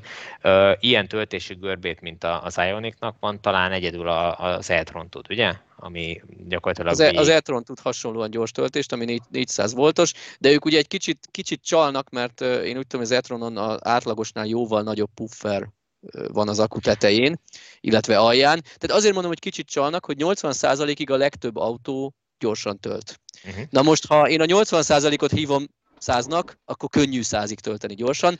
Ettől függetlenül a felhasználó gyors töltést kap, tehát az ő szempontjából ez mindegy, csak ők, ők egy kis, hát nem, nem tudom, nem feltétlenül csalásnak kell nevezni, egy más megoldással értékelik. Igen, ezt pénzből, pénzből oldották meg, nem, nem észből. Na, azért zárnám le, mert az életben nem haladunk tovább a többi témához. Nagyon beleizgultunk ebbe a témába. Igen, ez, jó, okay. Majd meg utólag megnézzük, téma, hány, percig, hány percig beszélgettünk egy autótörtési görbéről, de akkor menjünk tovább az bé em vé i iksz háromra, ami Tibor, te teszteltél, és kicsit írtál az autó őszi fogyasztására, mesélről nekünk, hogy mit tapasztaltál. Igazából nem akarok túl nagy, ez egy olyan téma, nem akarok túl sokat beszélni róla. Amikor tavasszal, amikor tavasszal nálam volt az autó, akkor mikor visszavittem, azt a cikkből is szerintem kiderült, hogy nekem nagyon tetszett ez a típus, nagyon jól összerakták, nagyon jól eltalálták, szinte minden paraméterébe azt mondom, hogy tökéletes vagy közel tökéletes autó. A, jó, nyilván tökéletes autó nincs, de amennyire lehet ez azért most megközelíti. És én akkor már jeleztem a hazai képviseletnek, hogy én szívesen kipróbálnám ezt az autót melegebb környezetbe is, mert ugye amikor tavasszal nálam volt februárban, azt hiszem, az még nem is tavasz, hanem tél, akkor, ö, akkor ilyen fagypont közeli hőmérsékletnél sikerült fogyasztástesztet csinálni, és hát nem volt túl fényes. Nem volt rossz az eredmény, de nem is volt kimondottan fényes, és kíváncsi lettem volna, hogy, hogy a hőmérséklet mennyit számít. Hát ö, vég, aztán mire visszajutott hozzám az autó, megint kezdett hűvös lenni, tehát ilyen tizenkét fok környéki hőmérsékletnél sikerült csak letesztelni, nem ilyen tizennyolc-húsz fokosnál, ami mondjuk, mondjuk úgy, hogy az ideális lenne, amikor nem kell se fűteni, se hűteni, de, de azt kell mondjam, hogy így is szépen, szépen teljesített, tehát Megdöbbentő a különbség egyébként, érdemes megnézni ezt a táblázatot, én nem számítottam ekkorára. Igen, hát nagyon sokat számít. Ebben ugye, a fűtés is benne volt? Abszolút, a fűtés benne volt, és ugye, itt amit szerintem... Mondd az, legtöbb... hogy, az, hogy februárban fűtöttél, csak hogy aki esetleg nem érti. De most februárban is. Fűtöttél, most, meg, most is fűtöttél? Most is fűtöttem, csak nem olyan sokat. Nem, tehát, hogy most akkor, mit tudom én, négy fokról kellett huszonegy-két fokra felfűteni a kabint, most tizenkét fokról. Ugye ez egy óriási különbség, de ami szerintem sokkal nagyobb különbség az, hogy a hideg levegőt kellett tolni télen magam előtt. Illetve még egy kicsit hozzátesz, hogy akkor téli, most meg nyári téli. Így van. Így van, ez talán kompenzálja, hogy akkor tizenkilences kerekek voltak rajta, most huszas. Uh-huh. Tehát ö, ott lehet, hogy... Igen, hogy, az kb. Egál akkor. Igen, azt mondom, hogy ott lehet, hogy azt, azt nem kell annyira számítani. Egyszerűen itt a hidegebb, a, a fűtés miatt, a, a levegő miatt ö, egyszerűen rengeteget számít. Ez nem egy áramvonalas forma, itt, itt ez, ezzel kell számolni. De mondom, a téli fogyasztás sem volt... vállalhatatlan. Tehát én azt mondom, hogy még télen is teljesen, teljesen meggyőzően ö, teljesített, most meg aztán végképp abszolút jó volt. A, a, a pontos számokat ö, ö, azt érdemes megnézni a cikkben. Azért, aki csak hallgat minket, annak annyit áruljunk el, hogy csak két példát ragadnék ki. Az egyik az mondjuk egy ilyen országúti tempó kilencvennél, ott ezen a téli teszten huszonegy egész hármas fogyasztást mért el, és háromszáznegyvenhét kilométeres hatótávot, most pedig tizenhat egész négy és négyszázötvenegy kilométer, ami gyakorlatilag több mint, vagy majdnem, bocsánat, majdnem száz kilométer, nem, több mint száz kilométer, száznégy kilométeres hatótáv növekedés, az, az tényleg brutálisan sok. És mondjuk, ha nézzünk egy autópályás fogyasztást, legyen százharmincről is mindenki azt szereti, az pedig harmincegyről huszonnégy egész ötre csökkent kilovattóra per száz kilométer, a hatótáv pedig ennek megfelelően kétszázharmincnyolcszor háromszázkettő kilométerre nőtt, tehát még télen kétszázharminc-kétszáznegyven kilométert lehet elmenni százharminccal folyamatosan, addig most háromszáz kilométert. Igen, és azért tegyük hozzá, aki nem ismeri ezeket a teszteket, itt most nem arról van szó, hogy összesen ennyit tud elmenni, mondjuk ha százharmincra fölhajtunk az autópályára. Ez arról szól, hogy ha folyamatosan. Ha folyamatosan. Ha, ha ezt az átlagot tudod hozni gyakorlatilag. Ha ezt az, ami, hát, ami nem valós. Én nem átlágon. Szeretem azt mondani ezt az átlagot, mert akkor mit valaki lesz, aki száznyolcvannal tolja, nem tudom, egy fél órán keresztül, utána megszüttyög, az nem biztos, hogy ugyanezt adja. De... Ez azt jelenti, hogy ha mondjuk hajnali kettőkor mész az autópályán, és senki nincs, és bátor a tempót százharmincra, akkor ennyit fogsz menni százharmincra. Hát és, és, és a, a, egy autópálya pihenőben lévő töltőtől indulsz, akkor, és akkor a célod szintén az autópályán így van, így mert, mert így nem adó. Ugye ezzel, ezzel sokszor, sokszor félremegy a, az átlagfogyasztás és átlagsebesség számítás, hogy az ember, amikor elindul a nagyitól a haza, akkor úgy számol, hogy ez egy autópályás százharmincas fogyasztás, valójában a sűrű forgalomban alig ment százharminc az autópályás szakaszon, meg a kétszáz kilométeres útból csak százhúsz volt az autópálya, a maradék nyolcvan az meg harminc-ötven arányban város és országút, hogy elérje az autópályát. Igen. Igen. Igen, és ez rengeteget csökkent a fogyasztáson. Tehát amikor kijön valakinek, hogy ő igenis ő tizennégy kilovattóra per száz kilométeres fogyasztásra tette meg az utat, miközben végig százharminc ment az autópályán, na igen, lehet, csak ugye volt még száz másik kilométer, amikor meg nem autópályán ment, hanem városba. Tehát igen, szerintem a, a, mi, a mi ilyen tesztjénket, illetve azokat a publikációkat, akik, akik normálisan tesztelnek, tehát nem azon, hogy beülök és megyek tíz kilométert, és ennyit, ennyit tud akkor menni, hanem ugye Tibor is úgy szokott tesztelni, ahogy kell, hogy oda-vissza megteszi azt a távot, tehát hogy ne legyen, ne játszon közre mondjuk a, a domborzati viszony, ugyanabban a hőmérsékleti és ugyanabban a forgalmi szituációban, tehát általában te is este szoktál enkorolunk, hogy hát én éjszakon tesztelem, igen. Egy, egy, egy, egy, egy megfelelő autópálya szakaszon és minden autót ugyanazon tesztelsz. Persze nem tudjuk mindegyik autót ugyanabban az évszakban pont ugyanakkor, ugyanakkor a gumikkal tesztelni, tehát ez nyilván nem lesz tökéletes, de közel. De ez körülbelül a legrosszabb forgatókönyv százharmincnál, mert alapvetően, ha mi megyünk az autópályán, nem fogunk végig százharminc menni, meg az autópályáig is ki kell jutnunk, az autópályáról is le kell tetszélnünk, és elmenni a végcélig, úgyhogy ez talán a legrosszabb forgatókönyv. Meg is kaptuk többször, hogy miért így tesztelünk, mert ez nem életszerű. Viszont szerintem így lehet összehasonlítani az egyes autókat egymással. Tehát lehet, hogy valóban a felhasználónál nem ennyit fog mutatni az az, azzal az adott típussal, hanem egy kilovattórával kevesebbet, de ha én össze szeretném hasonlítani az i iksz hármat, nem tudom, a Model X-szel, akkor így kapok egy összehasonlítható számot, ha minél inkább azonosak voltak a körülmények. Ha most az lenne, hogy az egyikkel lementem, nem tudom, Záhonyba, meg a másikkal is, csak közben eltelt, nem tudom, egy fél év, meg mások voltak a forgalmi viszonyok, a hőmérséklet, a dugó, stb., akkor azon semmit nem lehetne összevetni, úgy gondolom. Igen, tehát erre, erre van ott mondjuk a, a vé el té pé vagy i pé szám, ami egy olyan ciklus, ami általában tart tartalmaz autópályát, tartalmaz országutat, tartalmaz várost, tehát azt szimulálja mondjuk egy hosszabb út alatt összesen mennyi. Ennek is megvannak a saját bajai, ezt is éppen eget szídják mi is, meg mások is.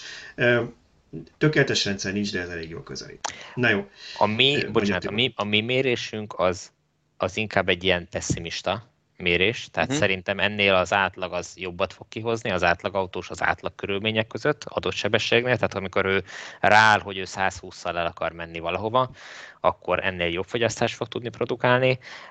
Ugyanilyen időjárási körülmények között ezek az említett fogyasztás tesztek, vagy hatótáv mérési módszerek, ezek meg inkább optimisták, tehát ott, ott ugye azt, rendre azt tapasztaljuk, hogy amit ott megadnak, azt azért kink és ervesen, nyögvenyelősen lehet csak teljesíteni.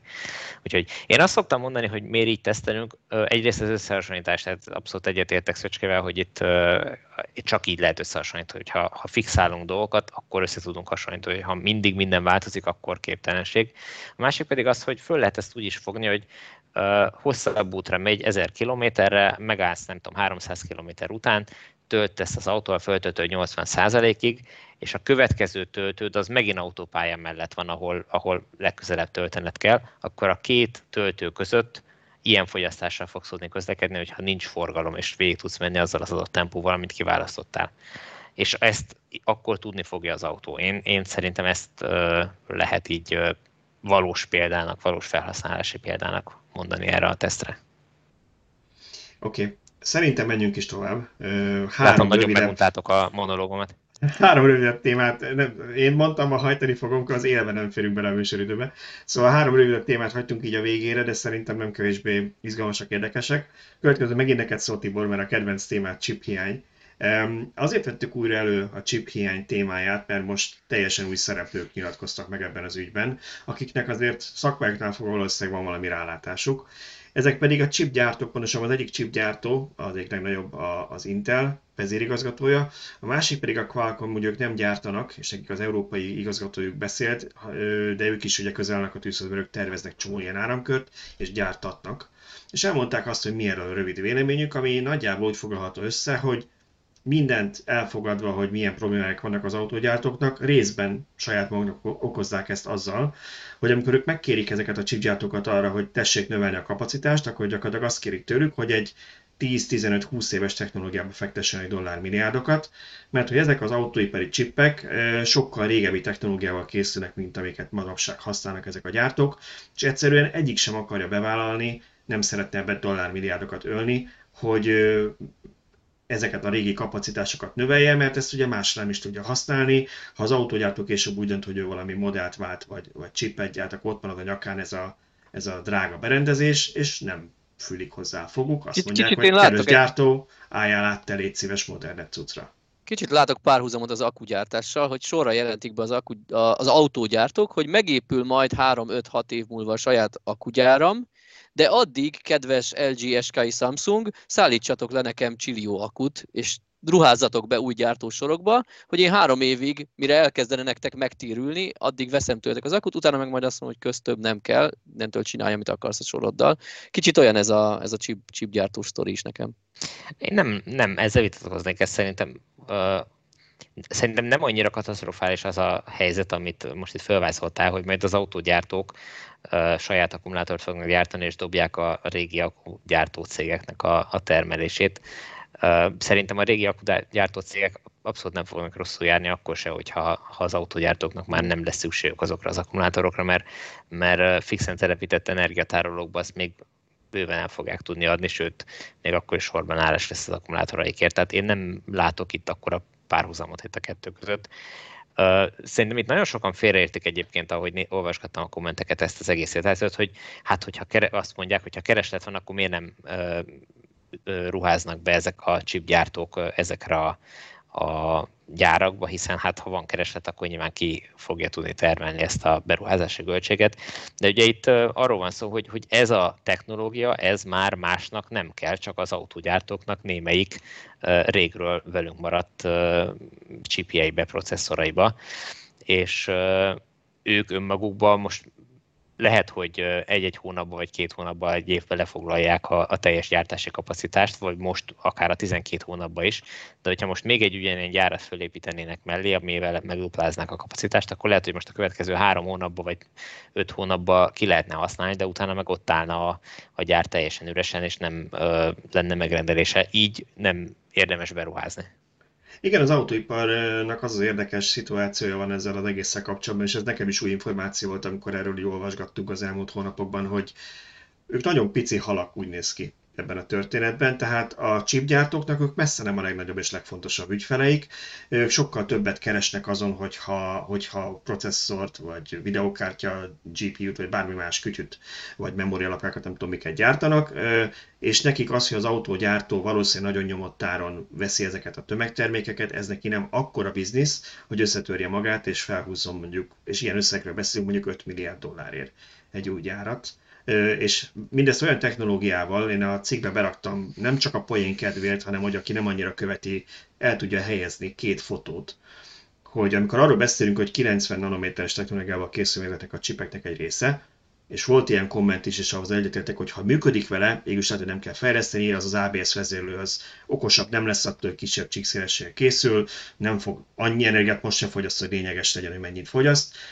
Viszont ez egy olyan technológia, ami a Pentium négy egy nagyon korai vagy régi verziójában volt benne, és akkor csúcs technológia volt kétezer-négyben, tizenhét éve, de azóta már hét-nyolc generációt váltottak a chipgyártásban. Vagy beraktam egy másik képet is, az egy Nokia telefon volt, még nem okos telefon, pontosan a Symbian operációs rendszer, és az volt a csúcsmodelljük kétezer-négyben, ott még navigációról is volt az a kétszázötvenhat színes kép rajta a képernyőn, hogy kb. El tudjuk helyezni, hogy, hogy ez mikor, mikori technológiáról beszélünk, amit használnak.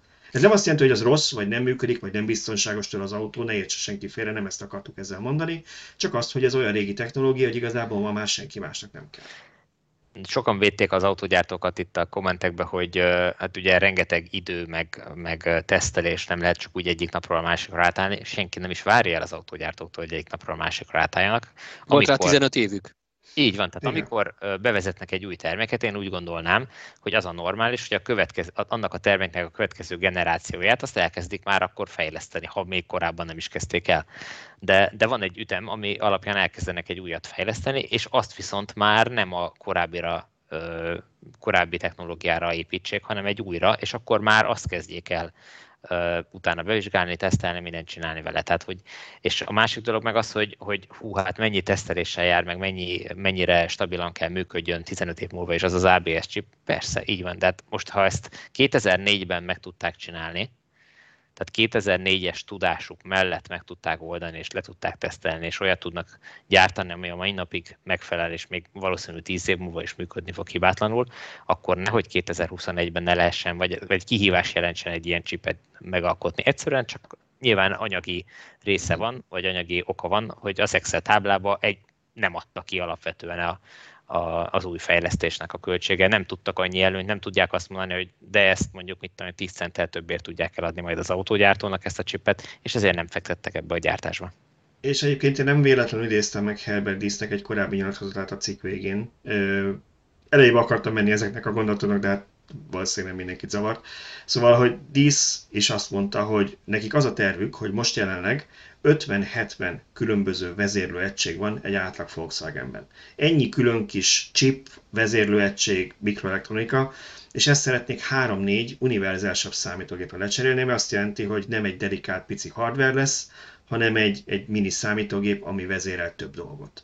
Úgyhogy ők is ebbe az irányba mennek, nyilván nem véletlen, hogy a világ legnagyobb autógyártó ebbe az irányba megy, nem hiszem, hogy, hogy a világ legnagyobb, legnagyobb processzor gyártója, meg egyik legnagyobb félvezető gyártója hülyeséget mondott a vezérigazgatójuk, és ezt rosszul tudja a világ legnagyobb autógyártójának az igazgatója is.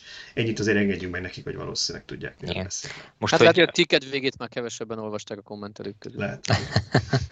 Most ezt én nem vagyok szakértője a területnek, én csak így laikusként tippelem, hogy nagyjából ez úgy néz ki, hogy most úgy, úgy épülhet föl mondjuk egy ajtó egy, egy kocsiban, hogy az ablakemelőnek van ott egy kis vezérlő panele, amin van egy-két-három mikroprocesszor, hogyha benyom a gombot, akkor ő tudja, hogy mi kell ahhoz, hogy azt a motort uh, úgy tekerje, hogy az, az ablak az lemenjen vagy fölmenjen. Na most, hogyha ha ez kimarad, akkor az, abba az ajtóba, ablakba csak két szálon kimegy a, a, az áram, illetve a vezérlés a motornak, meg két szálon visszamegy a, a központi processzorba a, a kapcsolónak az állása, és mindent egy központi uh, mikroprocesszor, vagy, vagy, vagy mikrokontroller, vagy mit tudom én, ami, bármi, ami, ami ezt képes vezérelni, ő oldja meg, és ő irányítja egymaga mind a négy ablakát, és még mellette száz másik feladatot ellát. Én itt tudom elképzelni, nagy valószínűséggel lefelé haladhat a Volkswagen, és nyilván ez sokkal praktikusabb irány, csak hát ez ugye uh, azzal is jár, hogy akkor a Volkswagennek föl kell mondani egy csomó beszállítónál a, a, a szerződést, aki korábban ilyen uh, paneleket gyártott az ablakemelőbe például, vagy komplett ablakemelő egységet szeret nekik össze. Igen. Jó, ö, szerintem menjünk a több következő témára, ö, mert körülbelül hajtasz minket, én Én nagyon-nagyon, és szerintem én nem is voltam túl szigorú.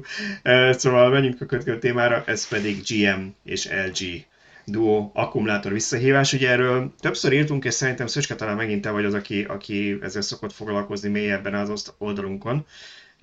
Ha, ha csak nem rosszul emlékszem, most nem Zsolt írja ezeket a cikkeket. A, az eleinte én írtam, jól emlékszel, aztán most az utolsó két-három cikket már Zsolt írta a témában. Okay. Jó, szóval aki, aki egy cikkre töltötte az életének nagy részét, az nem hallott meg róla, hogy van egy apró probléma pár el gé akkumulátorral. Ez érintette a Hyundai csoportot is, érintette a gé em-et is, de egyébként érintett más gyártókat is, csak náluk volt talán a visszhangja meg a leg, legtöbb eset. Ugye a General Motorsnál a Bolt, itthoni nevén Ampera E járt nagyon porul, mert volt egy pár tucat tűzeset ezekkel az autókkal, és kiderült, hogy valami az el gé akkumulátoroknál nem stimmel. Azt nem tudták még, hogy mi. Próbálták azt hiszem egy vagy két szoftverfrissítéssel megoldani, hogy akkor korlátozzák a töltést, meg, meg az is diagnosztizál egy kicsit nyolcvan vagy kilencven százaléknál. Azt mondták, hogy megoldották, aztán újra elkezdtek kigyűlni az autók, amiknál megoldották. És most úgy néz ki, hogy végre valahára sikerült megtalálniuk, hogy hogy mi volt a probléma az el gé egyik gyárában, és elkezdik kicserélni az aksikat. Ebben az a legdurvább nekem, hogy ugye először meghatároztak egy időtartamot, hogy mondjuk a kétezer-tizenhét és húsz eleje között gyártott autók érintettek, onnantól már hibátlan autók jöttek ki a sorról, és ezért idén nyáron elkezdték az érintett autókban cserélgetni az akut, majd nagyon hamar rájöttek, hogy ez nem jó, mert még a mai napig is problémás akut szállítanak nekünk. Úgyhogy leállították a gyárat, bár ott volt egy pletyka, hogy chiphiány miatt állt le, csak meghosszabbították, mindegy, leállt a, a bolt gyártása, és uh, rájöttek, hogy még mindig selejtes akukat kapunk, úgyhogy azt mondták, hogy újra sem indítjuk a gyártást addig, amíg nem vagyunk egészen biztosak abban, hogy hibátlan akut gyártunk. Ugye hogy lehet ez, hogy nem vagyunk biztosak, stb. Nyilván az van, hogy egy autóban is van, nem tudom, száz cella, legyártottunk rengeteg autót, és akkor mondjuk a egymillió cellában van egy, amelyik problémás, de hát ezt nem tudja senki megvizsgálni, tehát baromi nehéz volt, és nyilván kiégett autókból a problémát is ezért lehetett nehéz meghatározni. Ráadásul valami olyasmi van, hogy két apró gyártási hiba van, vagy fordult elő ezekben a cellákban, és csak akkor volt tűzveszélyes, hogyha az a két hiba egy cellán belül történt meg. Tehát egy, egy baromi hosszú folyamat lehetett ez tényleg a nyomára akadni és kiküszöbölni a gyártást.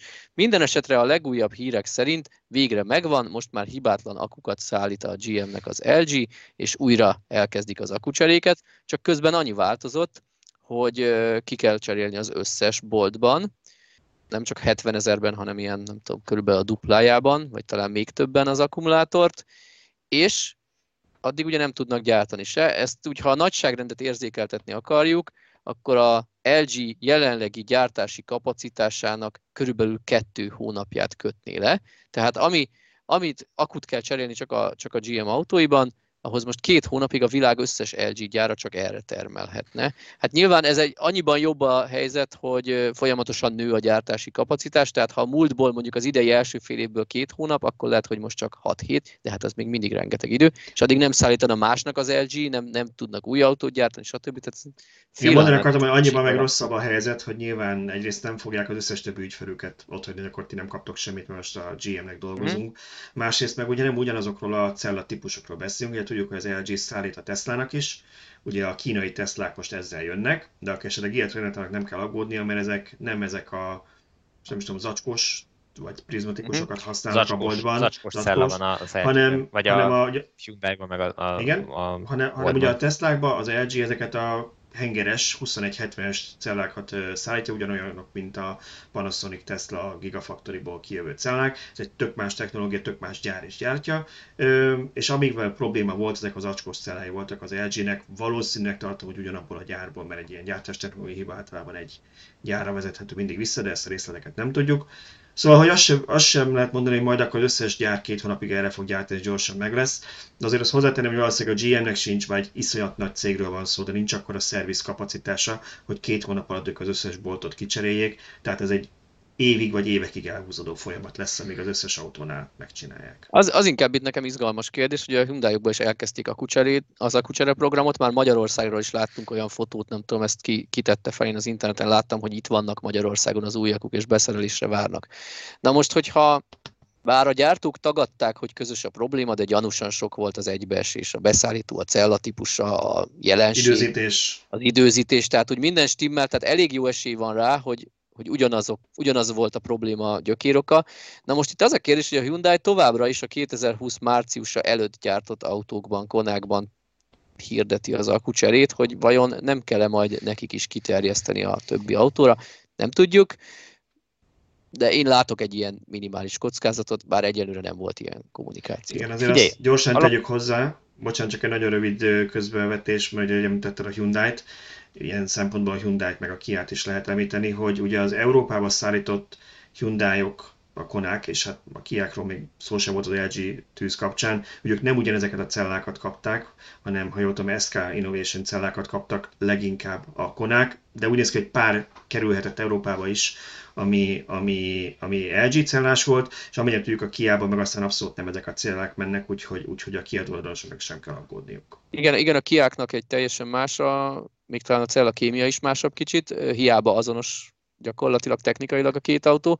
És, és így van, így van, ahogy mondod, hogy Koreában, ahol először eszkalálódott a probléma, oda is egy viszonylag kicsi az autók, nem tudom én, öt-tíz százaléka az es ká i akúval készült valamilyen beszállítói probléma, nem tudott eleget gyártani éppen az el gé, és akkor vettek az es ká i-től, azokkal nincs probléma, és Európában is így megoszlanak, hogy melyik autóban milyen akku van, tehát nem jelenti azt, hogy az összes autó érintett, és ahogy mondtam, nagyon-nagyon kevés cella hibás, csak hát kívülről senki nem tudja ezt megvizsgálni, hogy, hogy melyik az az autó, amelyikbe hibás cella került. És az már azért elég cikk, amikor kiírják a parkolóba Amerikában, hogy a gé em boltok nem állhatnak be. Azért az, az egy pici marketingblama. Sőt, sőt, cikket nem írtunk róla, de volt még egy korábbi cikk valamikor tavasszal, amikor ez az egész gé em botrány kirobbant, és bebizonyosodott, hogy akukat kell cserélni, Nigéria betiltotta. Az, nem, az, nem az autók eladását, valamint az autók használatát. Úgy jelent meg a cikkben, hogy ha egy rendőr megállít téged és Chevy bolttal vagy, akkor ott azonnal kivesz az autóból, és nem mehetsz tovább. Nézzétek a jó oldalát, ezeknek az autótulajdonosoknak következő hónapokban teljesen új akkumulátoruk lesz, tehát gyakorlatilag újra kezdődik az akkumulátor degradációja, és hogyha mit tudom én, eladásra kerül az autó, akkor gyakorlatilag új autóval hirdetheti, vagy új akkumulátorral hirdetheti meg az autót. Érdekes egyébként, hogy a boltnál azt mondták, hogy a garancia is újraindul. Ez egy kicsit így megosztotta a közvéleményt, mert végül is miért? Tehát az egy dolog, hogy kaptál egy új akut, de te már használtad azt az autót újkorától annyi ideig, ameddig garancia volt rá. Tehát bátran adhatja a gyártó az új akura a, a, garancia, a megújuló garanciát, de igazából semmi nem indokolja, tehát ez abszolút jó fejség a gé em-től, hogy, hogy újraindítják. Én azért azt hinném, hogy egy ilyen ekkora blama után, ráadásul amit valljuk, valljuk be, hogy, hogy, hogy némi valós veszéllyel is jár a felhasználónak, ez a minimum, igen. Tehát ha nem szeretné, hogy, hogy, hogy ebből még nagyobb botrányok, valahogy, tehát én, én beleférne vélős, hogy mindenkinek egy pizzát küldenek, mert azért... Egy, egy ingyen sört, meg ingyen... Vagy egy ingyen ebédet a vakvarjúban, nem? Ingyen ebédet, valami... így van. Hát azt csak a vapon lehet nyerni, úgyhogy... Csak az... nem Egyébként mindenki, arról, nem arról, tudunk, arról tudunk, hogy mennyi Ampera E van Magyarországon, mert az Ampera E-ről azt kell tudni, hogy ez a gé em boltnak a, a Opel logós változata, csak amikor azt elkezdték Európába behozni, akkor nem sokkal később lett, hogy eladta az Opelt a gé em, és még a tiszteletben tartották a meglévő megrendeléseket, úgy tudom, de már nagyon sokat utána nem akartak behozni, mert már nyilván a pé es i volt az Opel. Egy viszonylag kis számban forgalmazták eleve Európában, tehát ilyen néhány tízezer darabban Európában, és Magyarországon soha nem forgalmazták hivatalosan a típust, tehát ide minden szürke importban került hát be. Hollandiából azért kerülhetett be nyilván. Így. Igen, igen, nyilván így kerülnek be autók, viszonylag kevés. Tehát találkozókon már látunk, egy ideje valamikor még a Niro, az Ioniq és a Niro között az én listámon is szerepelt, hogy egyszer egy Amperát kipróbálnék használt autóként. Ampera nem a, nem a Ampera E-t, így van, nem, a, nem az akutüzek miatt tettem le róla, hanem úgy eleve a, nem tudom, nincs itthoni szerviz tapasztalat, nem, nem tudom itthon garanciás szervizre vinni, vigyem ki mindig Bécsbe, mint egy, nem tudom, egy amerikai gyártótól. Mint egy Teslát. Kivinni Bécsbe, mint egy Teslát. Igen, igen, igen. Men, menned kéne Bécsbe szervizre, mint az állatoknak. Így van, így van. Én tehát azért Tesla Master előtt integetnének egymásnak az autópályára, hogy neked is az ablakemre, nem nekem az akujég. Jó, oké. Na, lényeg az, lényeg az, hogy akkor, amikor rajta volt a listámon, akkor még így követtem, és akkor ilyen csodaszámba ment a, a ma már tizennégyezer taggal rendelkező Facebook csoportunkban, hogy van egy, majd még egy Ampera tulajdonos. Ugye azért nyilván ma már van tizenötezer elektromos autó körülbelül, vagy lassan annyi Magyarországon, nyilván nem mindenki tag nálunk, tehát a tizennégyezer tag nem azt jelenti, hogy ennyi elektromos autós van, hanem mondjuk öt-hat ezer villanyautós. De az már egy elég nagy merítés a magyar autósok közül ahhoz, hogy ha azt mondjuk, hogy egy vagy két Ampera tulaj van a, van a Facebook csoportunkban, akkor az országban sincs száz, csak mondjuk öt-hat. Én is szerintem nagyon ilyen, nagy potenciál ilyen, volt. Tucatnyi, igen, tucatnyi lehet körülbelül Magyarországon. Igen. Nagyon nagy potenciál lett van Európában szerintem ennek az autónak, mert ez a, pontosan ez a méret és ez a hatchback forma, ez az ötajtós autó, ez ami Amerikában rohadtul nem népszerű. Viszont Európában meg gyakorlatilag ez a legnépszerűbb, tehát itt, itt tarolhatott volna az Ampera-e, csak pont rosszkor adták el az Opelt ahhoz, hogy ez itt nagyon sikeres legyen. Egyébként ez is megérne egy külön, írjuk fel a következő hétre, hogy mit gondolhatott a gé em, amikor a Model három ellenfeleként nagy septébe kidobta, vagy piacra dobta ezt a, a, a boltot, hogy ezt... Ugye, abszolút nem az amerikai stílusú autó, hogy... Igen, visszaemlékeztek, ez volt a nagy ütőkártya, hogy majd ezzel... Egy évvel előbb kijött, igen. Hát azt, azt gondoltam, amit az amerikai pénzügyi média minden egyes hírben elmondott, hogy most a gé em eltemette a földön át Teslát, és a Bolt meg fogja gyilkolni a Model három eladásokat. Igen, de egy Na, más típus, olyan típussal, amit Amerikában nem is keres senki. Igen, igen. Ideig nem mennek a cé en bé cén, ez, ez már összetett elemzésnek tűnne. Szóval, ha már átvezettük így a Tesla ekézésére, akkor utolsó témánkra egy, egy rövid időt szenteljünk még, ez a Ford Mustang. Ahol volt most egy visszahívás, és én rögtön azzal is kezdtem a cikket egyébként, hogy vagy az elején beleírtam, hogy senki ne vegye úgy, hogy én most a Fordot próbálom ezzel ostorozni, hogy visszahívás így úgy. A visszahívás az egy, az egy sajnos egy velejárója az autógyártásnak, modern autógyártásnak. Annyira összetettek ezek a gépek, annyi bennük az elektronika, annyira gyorsak a modellciklusok viszonylag még, még a hagyományos gyártóknál is. Annyira újak a ragasztók. Annyira, és, és arra messze, hogy milyen friss új csippeket raknak bele. Lehet, hogy a környezetvédelem, hogy valami környezetbarát ragasztóval kentik. Igen, biztos, biztos, igen. Szóval az, hogy visszahívás van, az, az sajnos egy velejárója az életnek. Ez nem a, ez nem a Ford specifikuma, és, és ezért nem is kell rájuk fújni. Ugye itt arról van szó, hogy visszahívta a Ford most másodszorra a Ford Mustang Mach-t Amerikában. Pontosabban ez a legutóbb visszahívás még csak Kanadában történt, mert gyanítom, hogy ugyanazok mennek oda is, mint Amerikában, csak várat magára, hogy az en há té es á mikor fogja, vagy Nizza, hogy az amerikaiak mondják, mikor fogja visszahívni a kocsikat, vagy mikor jelenti, hogy vissza kell hívni. A lényeg az, hogy kiderült, hogy a panoráma üvegtetőt, illetve a szélvédőt nem minden esetben ragasztották be jól, vagy valami problémát a ragasztással, és ezek elválhatnak, lerepülhetnek, kieshetnek. Konkrét balesetről nem tudunk, nem számoltak be, De, de valószínűleg elég legyenek a rizikója, mert Kanadában visszahívják az összes autót. Nem lehet, hogy csak volt egy közvéleménykutatás, hogy aki ilyen sportosabb elektromos autót vásárolt, az hozzá van ehhez a fajta visszahíváshoz szokva, és igényli? Lehetséges, hogy nagyon túl, túl, hogy mondjam, túl szigorúan vették a, a Fordnál azt az Edison csapat, aki ugye véletlen Edison csapatnak hívják, akik ezt az autót fejlesztették, hogy a Teslát utol kell érni, és túl jól másolták le őket, még a hibákat is lemásolták. Ugye a Teslánál volt ez, aki esetleg nem, nem tud róla, a Model háromnál vagy Y-nál volt, nem is tudom, de lényegtelen, mert gyakorlatilag ebből szempontból hasonlóak, hogy ott is volt egy user, akinek az panorám üvegtető állítólag leesett. Videót csak arról láttunk, hogy nincs rajta a kocsin, úgyhogy azt nem tudjuk, hogy csak öt perc hírnév akart lenni, vagy, vagy ténylegesen. Viszont ott, ott is azt hiszem volt, ha nem is, nem is tudom, volt-e visszahívás, de tudom, hogy ott azért kiderült az, hogy nem biztos, hogy a ragasztás mindegyiknél megfelelő volt. És egyébként én akkoriban néztem, és korábban egy tök más márkánál is találtam ilyet. Tehát ez nem egy egyedül dolog, hogy sajnos van néha egy széria, ahol vagy mondjuk nem megfelelő ragasztó, vagy nem megfelelően tárolták, vagy nem megfelelő hőfokon száradt, meg valami van, és elválik valami, és, és lerepül.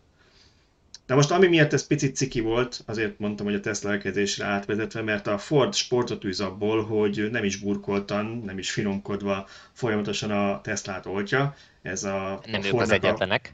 Fordnak a, de, de ilyen szinten én ezt nem szoktam látni, tehát azért az, hogy a, a pé er igazgatója a Fordnak, ez azt hiszem Mark Levin, ha jól tudom, Mark, ő folyamatosan Twitteren nem, nagyon, elég keményen többször szerintem oltja is a Teslát, és, és direktben és konkrétan, illetve volt a, a Fordnak az elektromos autózásért felelős globális igazgatója, aki meg azt találta mondani még korábban év elején, hogy a mi autóink, nak például nem repül le az üvegteteje ellenben más gyártókhoz képest.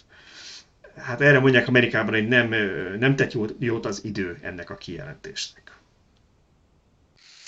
Van ilyen, na. Hát talán nem kellett volna a Teslától igazolni pé er-ost. Vagy... Igen.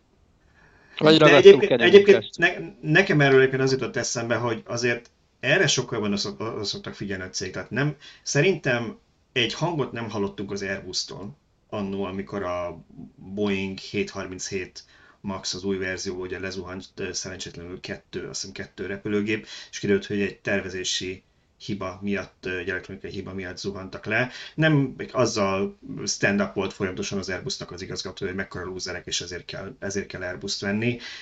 Ilyenre azért oda szoktak figyelni, mert az iparág iránt is, is bizalmatlanságot szül, meg, meg ők is kerülhetnek ilyen helyzetbe, szóval nem, nem nagyon divat ez. Hát ez most triki lett, de én pont nagy német gyártóknál hosszú múltra tekint ez vissza, hogy té vé reklámban, vagy óriás plakátokon akárhol így oda mondogatnak egymásnak. Tehát szerintem Amerikában annyira nem egyedi eset, ez itt rosszul sikerült. Amerikában van ennek hagyománya a reklámplakátosnak, meg a tévéreklámosnak, ott a Coke-nak, meg a Pepsi-nek is voltak ilyen meccsé egymással. Ugye Európában más a reklámtörvény, azért nem jött ez át, de Amerikában bármit lehet. Tehát ott van egy pár ilyen nagyon vicces reklám, de azok általában humorosak, és arra épülnek, hogy, hogy kikacsintósan, poénosan tesznek oda a másik márkának, konkrétan logóval, márkanévvel. Tehát van az a, van az a, az a régi reklám, amikor a a Coca-Colás kamionos megáll egy útszéli fogadónál, már nagyon fáradt, bemegy, és rendel egy Pepsit. Szóval, hogy de ez ilyen szinten működik, ha mondjuk kiderülne, hogy a Pepsinek nem tudom én gyártási hibás egy szériája, és mérgező is visszahívják, nem hiszem, hogy a Coca-Cola reklámot csinálna belőle, hogy igyál Coca-Colát, mert az, az nem mérgező. Nem. Igen, igen. Van, van benne igazság. Nyilván ez most nem, nem jött túl jól, hogy ugyanazt a hibát követték ők is el, de ahogy mondtad, ez, ez abszolút benne van a pakliba, és mivel uh, nem arról van szó, hogy minden autónak leesik a teteje, itt ezt észrevették időben, és nyilván azt a sorozatot, ahol, ahol az a rossz ragasztó belekerült, vagy, vagy ahol uh, nem megfelelő technológiával ragasztották fel, azt javítják, és kész. Tehát most itt nincs. Kap, kap egy-egy átmenő csavart mindkét oldalra. Egy anyát a másik oldalára, mi? Így van, persze. Egy, egy nagy, nagy tízes átmegy. Ezt de, de végül, ha kinyitják az ajtókat, akkor itt duct tape-el is körbe lehetne tekelni, nem? Igen, egyébként azért annyit írjunk a gyártóknak, a, ha már összekapcsoljuk kicsit az előző hírjel a, a, a számlájára, hogy azért ilyen körök ténylegesen túlbiztosítják, mert, mert nem szeretnék, hogy ebből probléma legyen. Tehát, hogy a Szöcske is elmondta, hogy volt tíz-tizenöt-húsz tűzeset, ami persze tíz-tizenöt-hússzal több, mint ideális, vagy mint kellene, de nem arról van szó, hogy a százezer autóból százezer kigyulladt, hanem abból egy elenyésző, de mégis az összeset visszahívják, átvizsgálják, és az is lehet, hogy mindenkinek az aksiját kicserélik, biztos, ami biztos. Ha nem tudják pontosan megállapítani a gyártási logok alapján, hogy ez az a széria, ettől eddig az alvásszámig, amit cserélik, akkor inkább az összeset kicserélik, hogy nehogy bármelyikkel gond legyen. A Fordnál is inkább az összes ilyen makét vissza fogják hívni, azt hiszem ötezret Kanadában, most azt nem tudom, mindenkinek kitörik az üvegtető és újra ragasztják, de biztos, hogy megnézik, hogy a ragasztás rendben van-e. Nem fogják azt mondani, hogy bevállaljuk, hogy legfeljebb két hónap múlva még egyről kiderül, hogy hibás. Szóval azért ebben nagyon biztonságosan járnak el a gyártók. Persze, de ezt abszolút el is várjuk tőle. Most gondolj bele, hogy ha, ha te sétálsz az utcán, és elmegy melletted hetvennel egy, egy maki, és lerepül róla az üvegtető, és agyoncsap. Hát, nagyon kur... Bocsánat, nagyon, nagyon nagy súlya, és ki kell sípolnunk. Visszatekerünk, szóval nagyon, nagyon nagy súlya van ezeknek, a, ezeknek az üvegtetőknek, meg a szélvédőknek. Szóval egy ilyen lerepülést, ami mögöttem ész, az, az nem csak a vicc kategóriája. Igen, igen, tehát hogy ezek, sőt, és ugyanígy van az akutűzzel is, tehát hogyha te benne állsz a, a garázsba, vagy a, ne adj Isten, egy mély garázsba állsz, és egy egész, ö, ö, nem panel, ház, de melyhez társasház fölgyullad miattad, kiég a te autód miatt, miközben tudtak arról, hogy ez potenciálisan tűzveszélyes, és, és lehet hibás akkumulátorcella, hát az, az óriási probléma lenne. Tehát ezt, ezt nyilván mindent meg kell tenni ahhoz, hogy, hogy elhárítsák, és hogyha, ahogy mondtad, nem tudják beazonosítani, hogy melyikekkel van gond, akkor ugyan minden, sok költség, de mindbe ki kell cserélni a, az akkumulátorokat, nincs mese. Hát ez a né, né, nézzük a pozitív oldalát, ugye volt egy másik cikkünk, amiről most nem beszélgettünk ebben az adásban, hogy épülnek ezek a fix akkutelepek, csak egyelőre nincs bontott akku, illetve az akkuirasztó üzemeknek nincs alapanyag, hát fejlődhetnek majd ők is, lesz alapanyag. Lesz, így lesz van, egy, lesz egy, egy próbagyártás. Ha már felhozod ezt a, a fixen telepített akkumulátoros projektet, itt szándékosan úgy lettek kialakítva a szekrények, hogy ha akkutűz keletkezik, akkor az se a, a nyilván a, a, majd a bővítésnél itt a, az elhelyezés is fontos, de úgy helyezik el ezeket a szekrényeket, és a szekrényen belül is úgy lettek kialakítva a dolgok, hogyha egy-egy cella kiég, akkor az nagy valószínűséggel nem fogja fölgyűjteni az egész szekrényt, és semmiképpen se tudja fölgyűjteni a szomszédos szekrényt. Tehát még, hogyha keletkezik is egy ilyen akkutűz, akkor sincs akkora katasztrófa, mint mondjuk egy autónál lenne, vagy egy autóban lenne. Jó, szerintem... nem, nem lett túl vidám az adás vége, úgyhogy hozzuk fel.